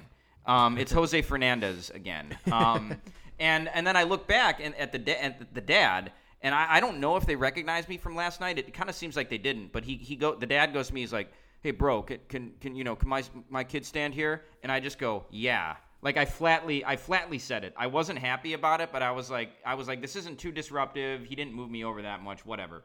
Um, but then, like, I very firmly planted my foot because the dad was kind of trying to squeeze in there too, and I very firmly like planted my foot, and I was like, y- y- "The kid can come in here, but like, you're not gonna fucking get get my spot too." Um, so then I was able to hear what these guys were saying uh, to each other, and they were like, they only wanted to get the the superstar players. Um, so Max Scherzer, Max Scherzer comes out, and uh, you know the crowd just goes crazy for Scherzer. And Scherzer starts signing, and it was funny because Scherzer was going just for kids, just kids, just kids. Uh, like he was, um, you know, he was only signing for kids. But Scherzer comes out, and it's like somebody turned this dad from zero to a hundred, because he he starts going shouting right in Scherzer's face. He goes, Max, Max, you're the man, Max. Um, and he, he pushes his son like into the barricade and like reaches over like a ball over for Scherzer to sign and just starts yelling, Max! Like he keeps yelling, Max, you're the man, Max! and I thought the barricade was going to collapse because he was pushing people into it. And the, the Mets head of security was right by Scherzer, and you could tell that like he was looking at that situation and he had his eyes on it. And he was like, he wasn't gonna do anything because I'm sure he sees that shit every weekend. But he was mm-hmm. like, he was like, okay, if this if this escalates like one notch further, like I'm gonna have to like ask, I'm gonna have to start like throwing throwing some weight around.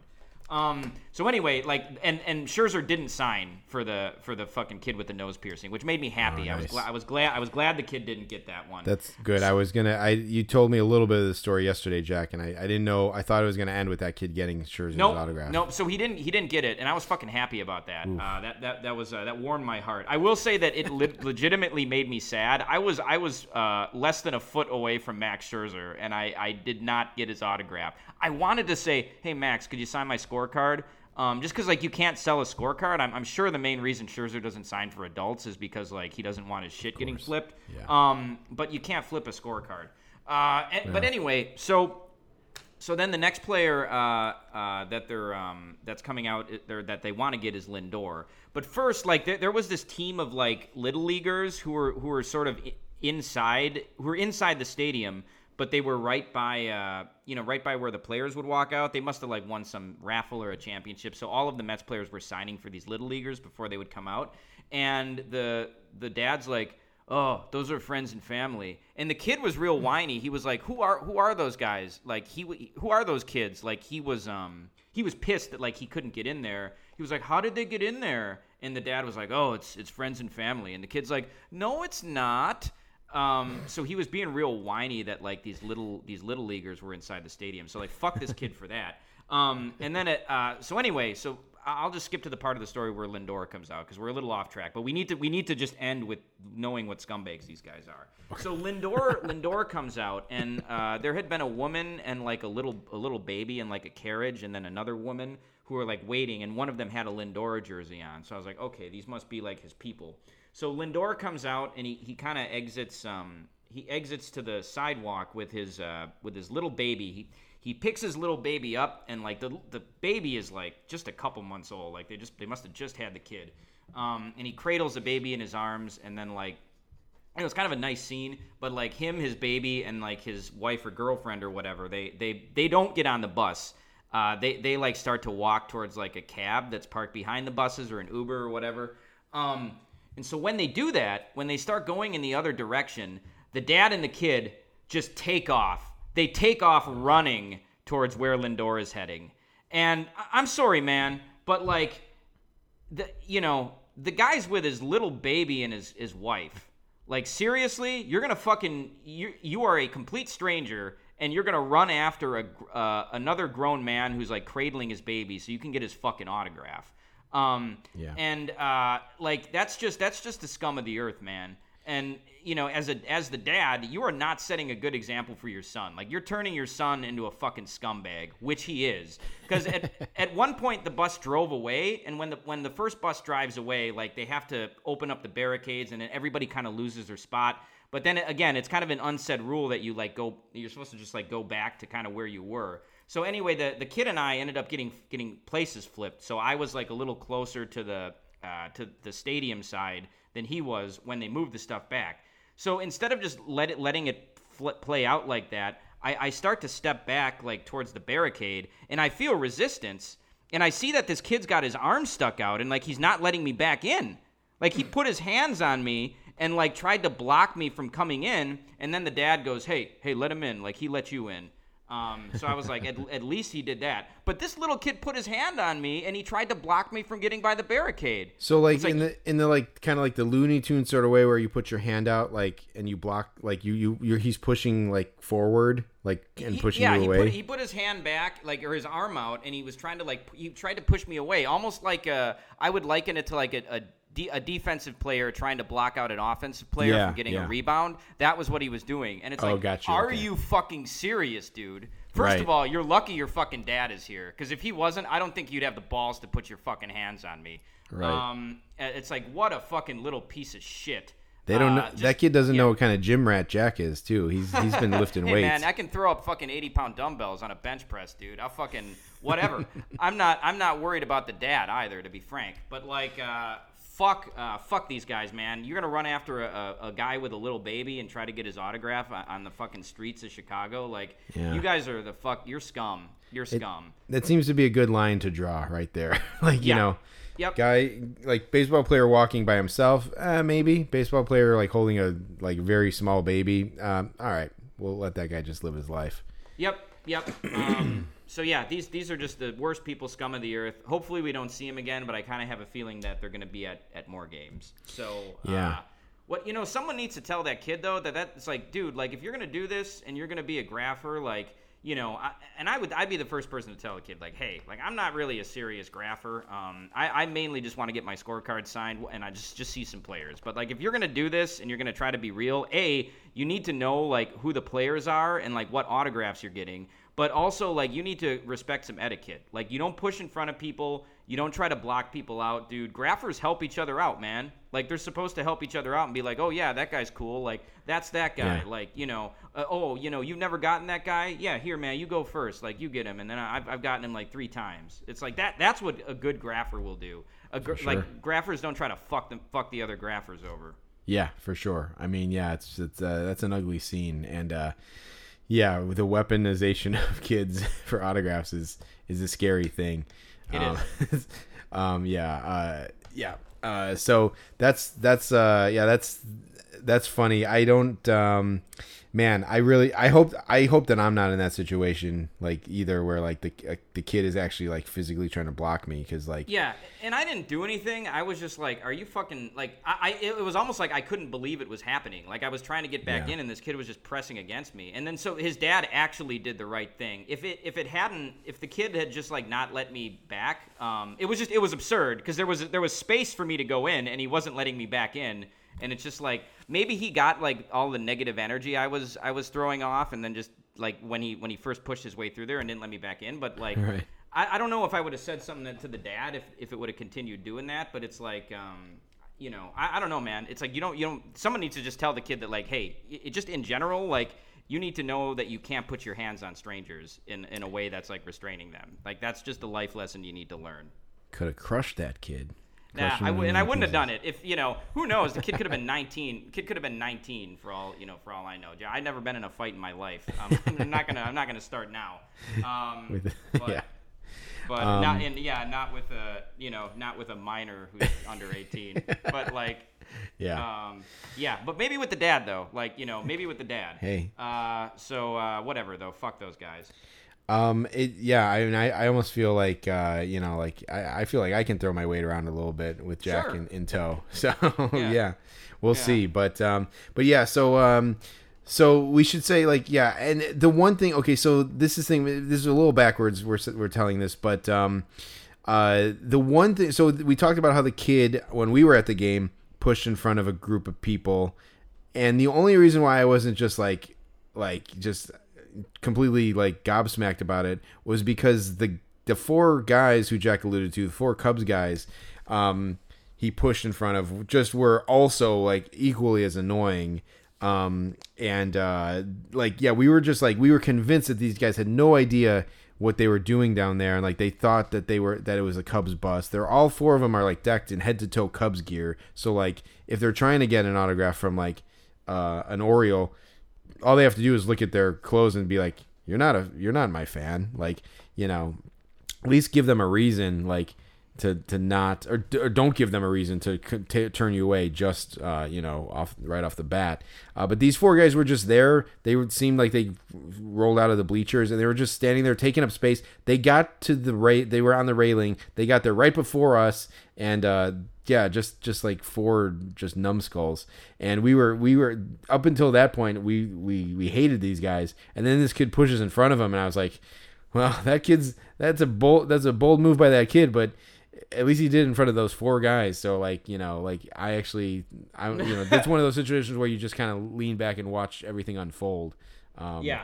but uh, and then Um, the kid actually, so one of the Cubs guys, one of those four guys, after like it was clear that the kid pushed in front of him, the kid, the the guy, one of the Cubs guys goes to the kid. I don't know if you heard this, Jack, but he's like, "Who are you trying to get?" And uh, the kid said, "I don't know what the kid said, like Mancini or something." And the guy goes like, "Okay." And that was it. he goes, "Okay," as if he like approved it, like it was an it was like a, that guy approved Oriole for the kid Sure. to get an autograph from. Uh, I wish I remember what name he said, but uh, but yeah, he and, and and it sounded like the guy was mad, but it's like he's like he it's like but he's a kid. What can I do? Um, so so yeah. So anyway, so those guys they kind of uh, faded, uh, you know, to black. Like they kind of disappeared a little bit, and I think they were maybe even gone at this point.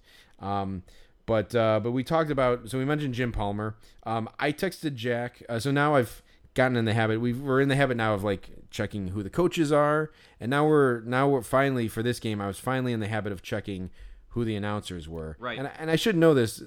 Jim Palmer's been the announcer for the Orioles uh, for for years. Um, but uh, I was like, well, that's right. Palmer is the announcer. Maybe grab a Palmer card and bring a Palmer card, card with. And so I texted Jack the night before, and I'm like, hey man, just a heads up, like you know, Palmer is the announcer.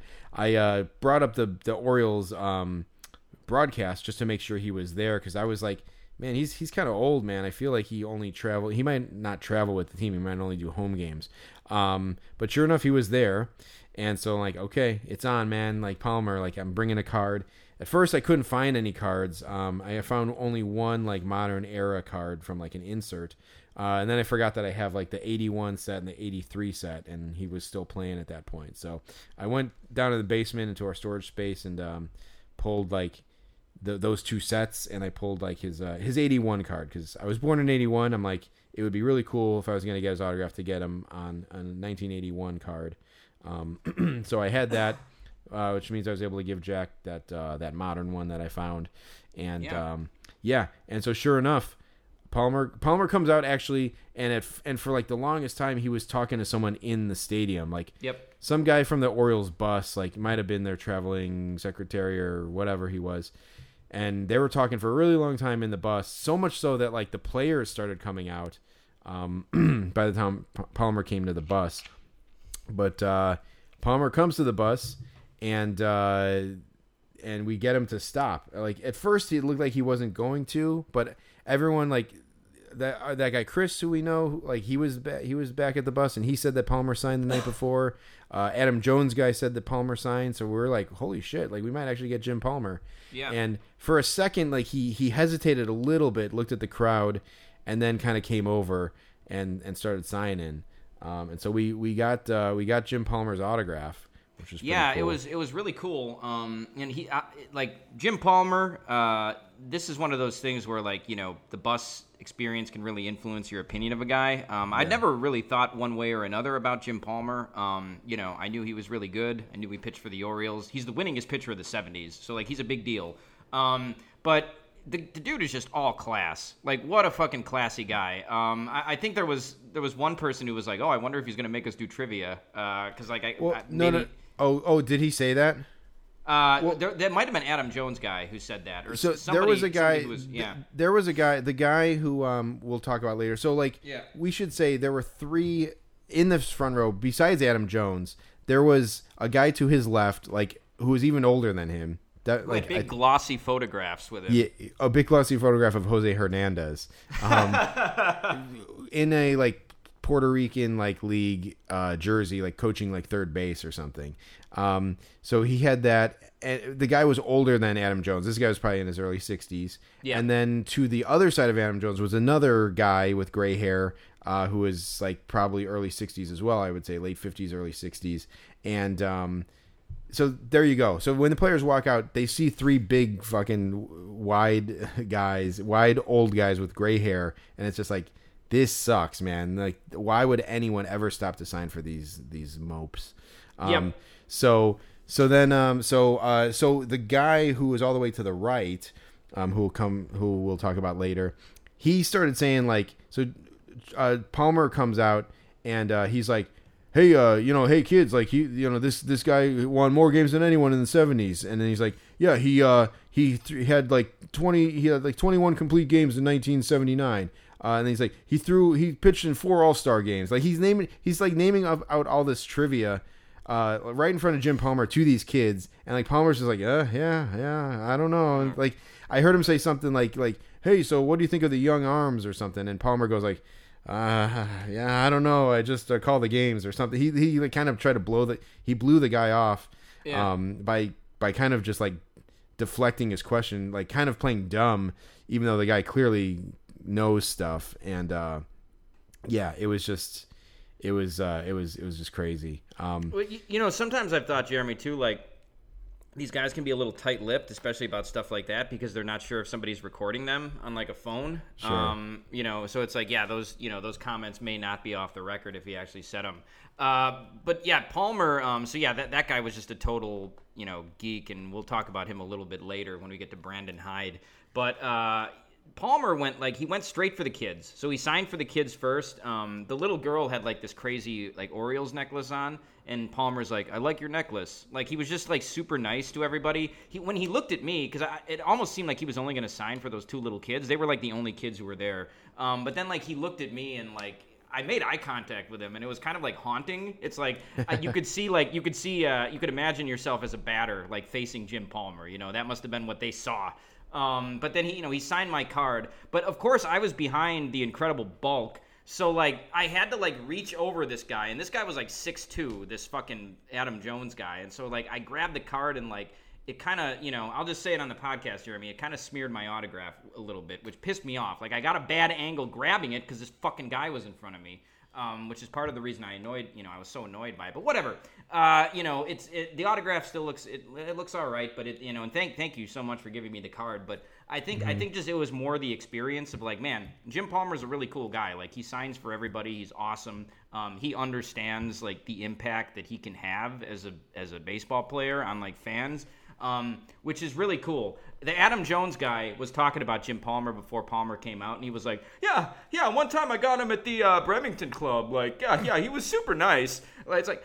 You one time you got him there, like implying that he's gotten him other times too, like his autograph. Like, how many fucking Jim Palmer autographs do you need, dude? Come on, man. Like, you're gonna, Right. you know, I'm trying to get this guy's autograph, and you're standing in fucking front of me, like, and grab my card weird. Yeah, no, that's the whole thing. Like he, and th- I think that's actually when I said it. Like I'm like, he's. He, I, I heard him say the the thing like, oh yeah, I got him back then, and I said to Jack, and I'm, like- I said to Jack, then why are you standing in the front row of, Yeah. this, of the uh, you know by the bus? Um, Yeah. But yeah, You know, and just for comparison, Jeremy, because th- this happened in a recent episode, like as, as a bit of an ode to Jim Palmer, let's just compare Jim, the Jim Palmer and the Ross Detweiler bus experiences here. Like Jim Palmer, Hall of Fame pitcher, Yeah. uh, the exalted one, like uh, you know, the winningest pitcher of the '70s, uh, won 20 games multiple times, won three Cy Young awards, was on the only pitching staff in Major League history where four guys won 20 games, pitched in the fucking World Series. Uh, had like a, a genuine jockey, uh, you know, endorsement for years and years. Oh, yeah. uh, famous baseball broadcaster. Like this guy is the elite of the elite, the the elite of the elite in baseball. Like he's a big deal. He's one of the greatest players of all time. Signed for everybody. Super gracious guy. Compare him to Ross Detweiler. Like just Yeah. some fucking bum who big times people. And like Ross Detweiler could learn a thing or two from Jim Palmer.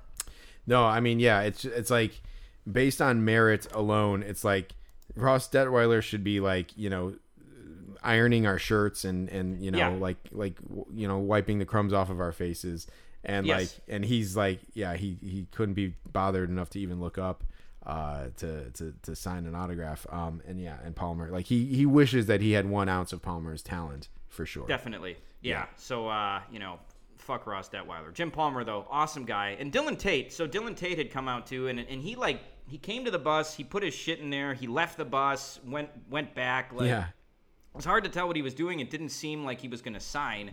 But then this little girl was like, Mr. Tate, Mr. Tate, could you sign? And then Tate turns around and he, he goes, he looks at her and he goes, For you? Of course.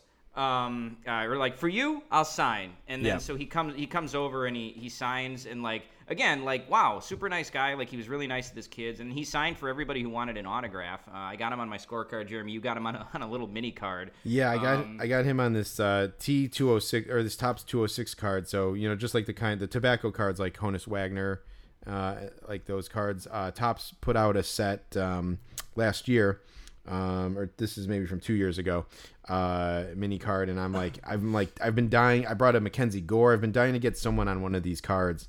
And uh, I found a Dylan Tate one. I'm like, all right, let's let's try it with Tate.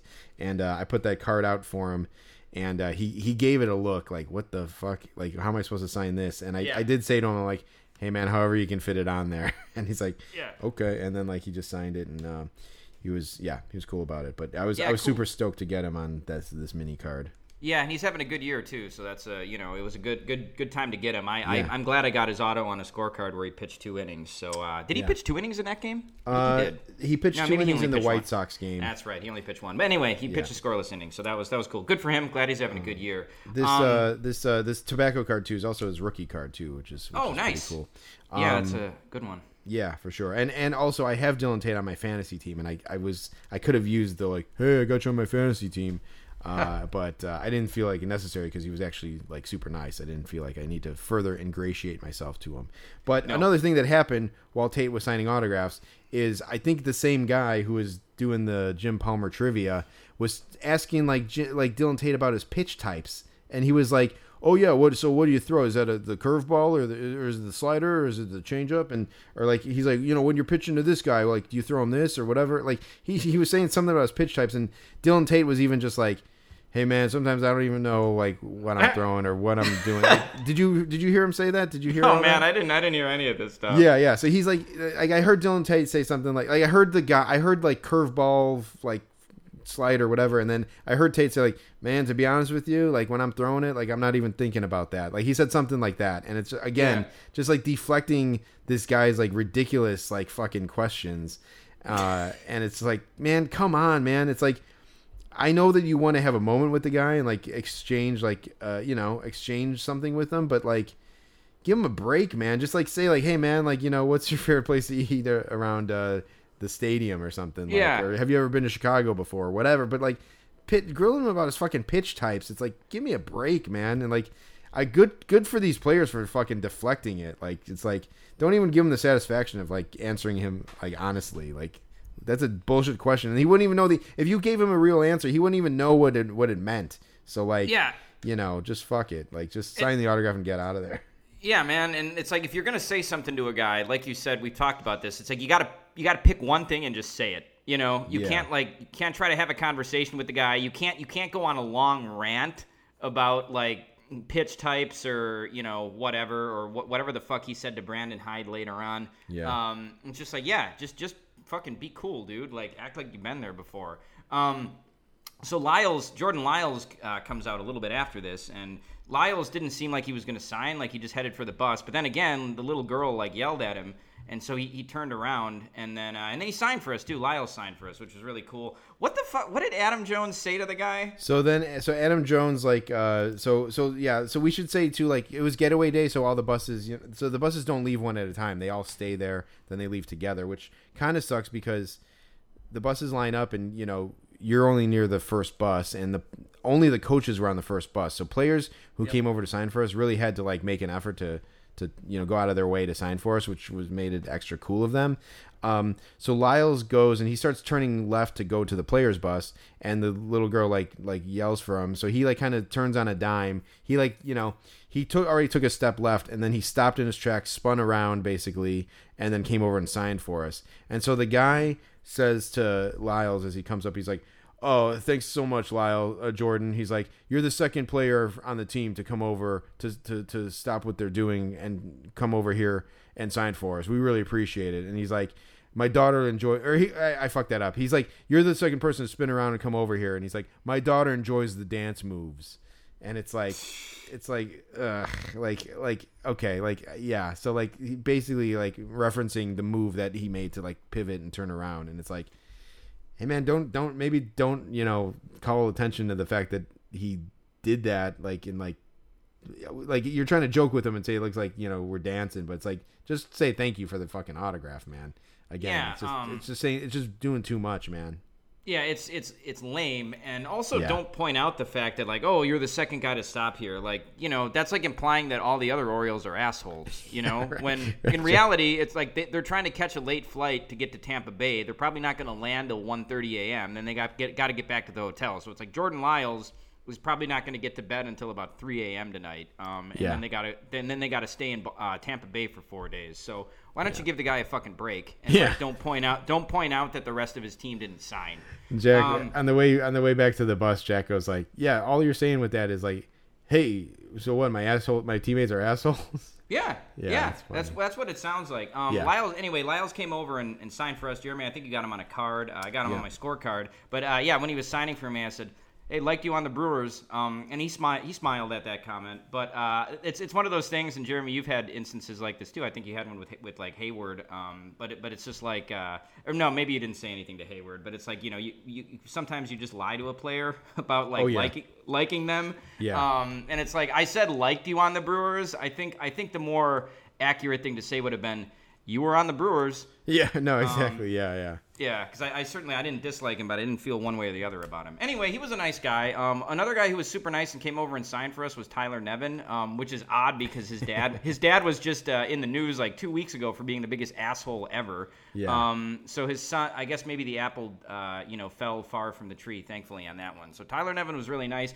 You, your uh, your marker kind of started to fail, Jeremy, when he was signing the autograph. So like he went he went back over it to make sure you got a good one. So that was I thought that was pretty cool of him. Yeah, yeah, it was pretty cool. Um, he, uh, yeah, because that there was it was rapid fire because um, a big group came out. That's the only tough thing about the autographs is that a big group comes out. It's almost like um, when a pack of deer run past like a fucking lion or something, you Yeah, know, and it's like yeah. the weakest gets stuck signing autographs and the other ones scoot right by and get onto the bus safely. Um, but uh, Lyle, like, n- they, it was rapid fire, Lyles and Nevin, and like, so I, I keep I keep my cards just I hold a stack of cards in my hand and I, I put them in alphabetical order so I can find a guy really quickly. And so I, I found the Nevin card really quick and I didn't have a chance to like recap my pen. And my pen is like it's it's it's kind of on its last legs and so like yeah, the the Nevin auto was was unfortunately a little streaky I think because it was uncapped. Um, but uh, it's still cool. He, and then he wrote his number on it. Uh, the number's nice and bold. Um, It's Nice. kind it's actually funny. Lyles wrote his number on it too, and it almost looked like he had to think about it for a second. Like, and and actually the number I think his number is twenty nine or twenty and it's it it's hard to it it just looks like scribbles, but I could tell that he tried to write the number there, and then Nevin wrote the number, and it's funny because on Nevin's card. The forty. Well, first of all, I'm signing, having them sign on a card, so they don't have to put the number on there. but Nevin's number is like v- clearly visible on the on the card itself. So it's pretty funny, but but yeah, it was cool to get. You know, that's cool that Nevin signed. Um, we were we were really dogging Nevin after the White Sox game. We so were. We were. did, was there a specific reason? Was it just because like he like I made a think it was bad throw? He, he's yeah, I think he, he made a bad play, and also just his numbers are not good, and he just doesn't seem like he has any any real like upside as a player. But um, Yeah. I'll be I'll be rooting for him now. Uh, Yeah. But you know, his dad is still uh, his dad's another story. Um, I, I, I was excited to try to get Austin Hays because I had brought an Austin Hays card. There was like this athletic trainer who had like a bunch of bags, and he did kind of look like Austin Hays. He was like the same height. He had kind of big ears, like he had like a chiseled kind of face. Um, so I said to you, Yes, Jeremy, exactly. I is a- said to yeah. you, I was like, "Oh, is that Austin Hays?" And then Adam Jones turns around and goes, "It is not." yeah, Um, it's like, "Fuck you, dude! Yeah. I wasn't talking to you." right, exactly. um, it's like, can't I just like have a, a conversation where I where I wonder something? And Yeah. it's like no, because this guy's around and he'll he'll fucking butt in and just tell you like he'll tell you the answer. It's like, what if we were like, you know, what if we were playing like uh, Wordle or something, and he looked over his shoulder like the word is is meats, you know, or like the word is steam. it's like, oh, thanks, dude. You fucking know it all, idiot. Um, Yeah. One more thing about Adam Jones, which I feel like we should have said this at the beginning, but so what his his trademark thing, other than just being a, a loudmouth, uh, nosy loudmouth, uh, would would be like cause, because he he knows every fucking Oriole, and so he he he can help you uh, call out anyone. So when someone would come out, it's like it's like during a press conference when like there's like a, a, a like a PR person or something, and they're like someone's like standing there fielding questions. Someone will be like, "This is uh, Mike Wallace with the U, uh, with the USA Today. Uh, this is uh, you know Jim uh, Johnson with uh, you know Newsweek." Like they'll they'll say that. So this this guy when when the players would come out, he'd be like, "Tyler Wells." And like Tyler Wells would come out, and then like you'd see like Cedric Mullins down the, the tunnel, and he'd be like, Cedric Mullins coming out.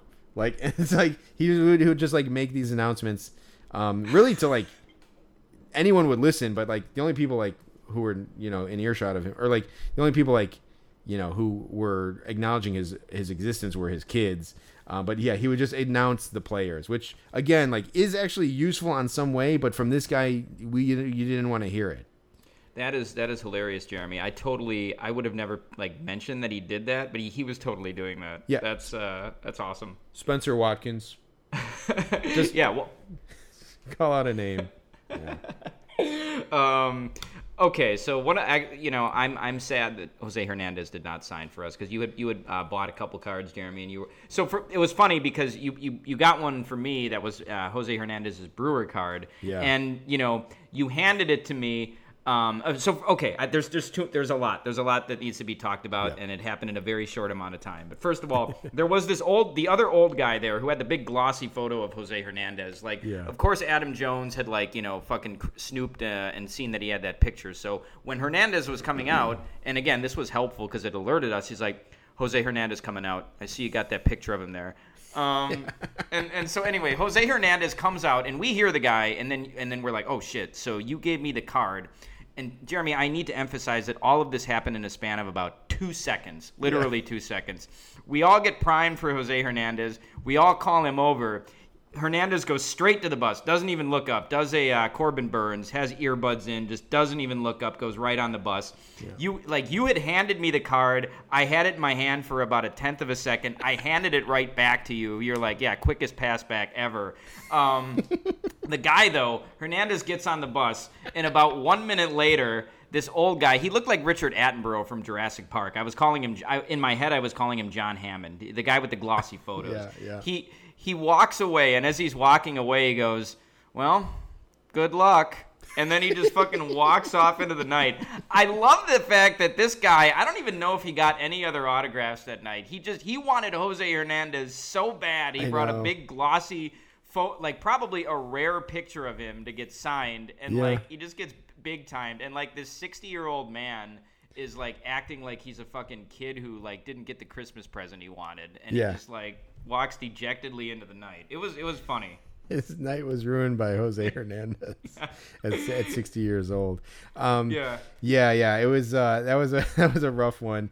Um, and uh, I was actually gonna slip you back that Jose Hernandez card when I give you your Palmer because I'm like, Sure. I you know I'm like uh, this is Jack's card now. he, like, yeah, he can yeah, yeah, Jeremy. It's just it's just taking up space uh, space in your apartment. You know, a little bit, a little because I actually have that set. So like, Sure. um, you know, I don't. Well, yeah, Thank you, Jeremy. I, I appreciate it. Um, if we so ever the- fucking see the Orioles again, I mean, at this Yeah. point, I they're two and zero. I feel like they're going to be two and zero in our standings for forever because when the fuck are we going to see the Orioles again? Certainly yeah, not at, at at Wrigley. least at least a year. Um, you know, if we if we happen to go again uh, next year uh, versus the Sox, which is probably doubtful. We'll probably try to see a different team. Um, Yeah.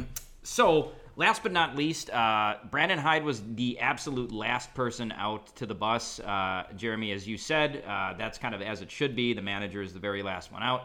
So Hyde, uh, Hyde, like he comes out, and there was Well, it was wait, it was us. Wait, wait, before Yeah. before he comes out, we should just set the scene a little bit, right? Okay, sure. So at this point, yeah, so that, that dejected guy leaves. Even Adam Jones and his kids leave, and so it's just me, Jack, and the and the the, the third old guy from on the on the right, um, and he he's like he's got his like his book, his album, and he's like. He's like, yeah, yeah. Uh, you guys are trying to get Hyde. He's like, yeah. Well, you know, it's just it's just the three of us now. So you know, I think you know we it's pretty good. He's got to stop. It's if it's just the three of us. You know, like if he comes out, it's got to. be He's gonna have to stop. It's just the three of us. And we're like, yeah, man. Hopefully, hopefully. And he's like, yeah, yeah. I got him on this. I, he's like, I, he's a, he's the one guy. He's the guy I want the most. He's like, um, you know, I haven't gotten him yet. I, uh, I, I, I need him for my 2016 Cubs. And then he's like, I also made two cards of him, so I, I, you know, I'm hoping you'll sign one of those. And we're like, yeah, man. And I go like, yeah, I'm trying to get him on the, you know, the, t- the Cubs team card. And he's like, yeah, yeah. Well, I hopefully he signs if it's just the three of us. So that that's the first thing. And then, uh, and then, so then he like takes a look down the tunnel, and he's like, is this Hyde? I think this is Hyde. All right, this is it. All right, here here he comes. Here comes Hyde. And so then he gets like in go mode, and you know, um, we're ready as well. Yeah. And so then Brandon Hyde does come out, and he calls him over, and like he does. I mean, and as the guy said, it was just he kind of. I think he looked, he saw it was just three guys. And he's like, all right, I'll stop and sign for these guys. Uh, do you have anything to add here, Jack? So I do want to say I feel sorry for Brandon Hyde in this stan- uh, instance because like he was nice enough to come over and sign, but it was one of those things like we talked about earlier where it's like, yeah, why the fuck would he ever come over though? It's like it's just three like middle-aged like sad guys like trying to get his autograph. It's not like it's not like we're like just a cavalcade of like babes in bikinis. It's just Right. like you know, it's three of us. Why would he ever come over? But he did. Um, something I'll say about this guy is that he was too excited for Brandon Hyde. Yes, Um, yeah. It's not like he. It's not like he's Buck Showalter or Tony La Russa or some like superstar name manager, even Joe Maddon. It's like Yeah. it's Brandon Hyde. It, it almost ruined um like my excitement for getting him because this guy Yeah. was so more excited than than I was. Yeah, it was it was crazy. But Hyde comes over and he the first guy he signs for is Jeremy, and then he just goes down the line. But Jeremy had this 2016 Cubs card, and, and Hyde goes, "Am I signing this Cubs card?"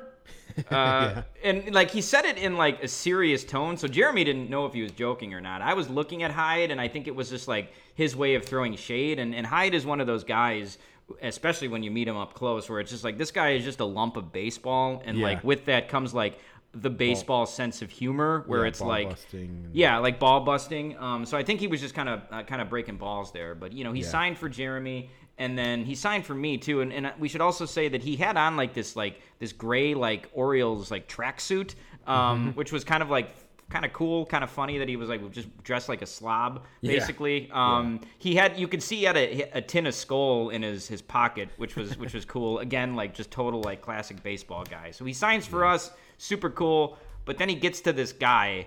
And what did he? What did this guy start saying to him, Jeremy? Oh God! I mean, he just fucking started bombarding him again. So this must have been the guy doing the Jim Palmer trivia and the fucking Dylan Tate shit because um, he he goes like, yeah, yeah. So, uh, you know, what do you think of the young arms? You think, you know, they're coming around? Like, you know, I really think, like, you know, this is a really promising staff. And, like, you know, what do you think about it? Like, you think it's pretty good? Like, uh, I, I see a lot of potential with the pitchers. I think, you know, you're at the start of something new here. Like, a good, you know, best, like, congratulations on having a great young team. And Hyde was just like, yeah, man. Yeah, yeah. Thanks. Thanks. And again, just deflecting as much as possible. Uh, and then, of course, at the end, like, and this guy goes on for even longer than what I was just doing. But then, of course, at the end, he goes like, "Yeah, yeah, I made these cards of you," and he's like, "Oh, yeah, nice," or something. Yeah. and and then didn't this guy also say to Brandon Hyde, he was like, I'm a lifelong Orioles fan. Yeah, oh, a yeah, right. lifelong He kept- Orioles fan. Yeah, he kept saying lifelong Orioles fan, lifelong Orioles fan, and uh, and just again like, but like he's like talking about like he's like saying like yeah, yeah the young arms are developing, like they're throwing, they're they're doing really well, and uh, God, he said something else like uh, you know like, are they ready for the stretch run or something like that, like you know, or he's like I think they're really ready, and like he's yeah, I I'm almost. I feel like I'm miscategorizing it because he's like I'm saying it in the form of a question. I feel like everything he said was in the affirmative, like like these are his thoughts, and I'm I was just like, dude, you are not giving a scouting report on on the pitching staff to Brandon Hyde, are you? to the and- manager of the team. Yeah, the manager of the whole team, and it was just like, please, man, just please, like try to contain yourself. And at that point, it was it was way too late, and Hyde was the last one out of there, and so um. So yeah, it was just it was just a funny it was just a funny scene, but um, Yeah, and Yeah. Uh, two other things that I'll say about this guy. One, like the lifelong Orioles fan thing is funny because Brandon Hyde has only been their manager for Right. three years, and as far as I know, that it was his first association with that organization. Yeah. If he would have said, like, if this old guy would have said he was a lifelong Orioles fan to Jim Palmer, maybe that would have meant something to Jim Palmer. But Yeah. like Brandon Hyde doesn't fucking care. No, no, he Uh, could say like, "Hey, man, I'm I'm glad you finally got your shot" or something, you know, Yeah, like something right. like that. But, Yeah. Um, and then after, so after Hyde leaves and the bus pulls away, it was just us and this guy there. And so it's like, you know, we kind of had to say some sort of acknowledgement or good night. But this guy was still fired up that he got the autograph. He was like, he's like, all right. All right, you know, and he was kind of doing that thing where, Oh, yeah, like, you, you he- do when you're fired up, where, like, you, you're bobbing your head. yeah, yeah. He said, Um, I don't know if yeah. you, uh, so. He said, uh, sorry, forgive me if I'm stepping on your feet, Jack, but he goes like, No. he goes like, I've been waiting to get him a long time. yeah, he's like, I've been I've been after him for a long time, something like that, and it was just like, I Ah. could, you could feel, you could feel it in, in his voice. Yeah, and then I, I think I think I said like, all right, well, good night, and then I think I think he said good night back, and that Yeah, was right. uh, that was that was the end. So you right know, which is funny because we've seen that chris guy a couple times at the bus and we don't we never we don't have any like understanding of like you know like salutations or anything Yeah, he, yeah, he was. Um, he, yeah, you know, he. So yeah, we didn't. Chris left without saying goodbye that night. Um, yeah he ghosted for the or for this game yeah he did. Uh, I, I ran into him last night. Um, It was right at the. It was right at the end, and so we. Uh, I didn't see him the whole the whole rest of the time, but uh, he he actually said hi to me. He was like, "Oh hey man," I was like, "Oh hey," like, uh, it was, and we talked about like missing Scherzer. Um, we were both like, "Oh man," like that was so crushing to like not get him when he was right there. Um, Yeah. But you know, he, he got Marte and Nimmo too. I, I got I also got Starling Marte. I don't think I mentioned that on here, but anyway, we, we did say bye to each other. So uh, so yeah, that was that was interesting. But yeah, he, he ghosted for the Orioles, which was uh, may, maybe he just had to rush home or something. I don't know. But Yeah. um,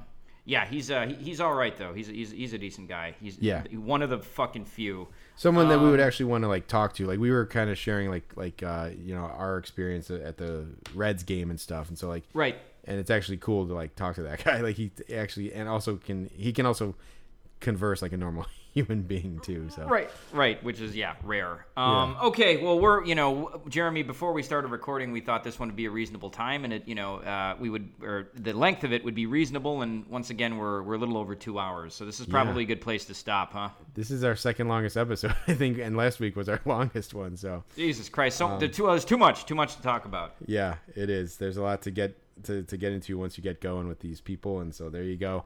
Um, but uh, but yeah, so we'll uh, we'll be we'll be coming at you again. Um, hopefully on, on on schedule next week. Yep. Um, and uh, we'll be getting to a game soon, and so uh, more more of the same shenanigans. All right, cool. For Rain Delay Theater, I'm Jack Swakowski. And I'm Jeremy Dionisio. We'll see you next time. Later.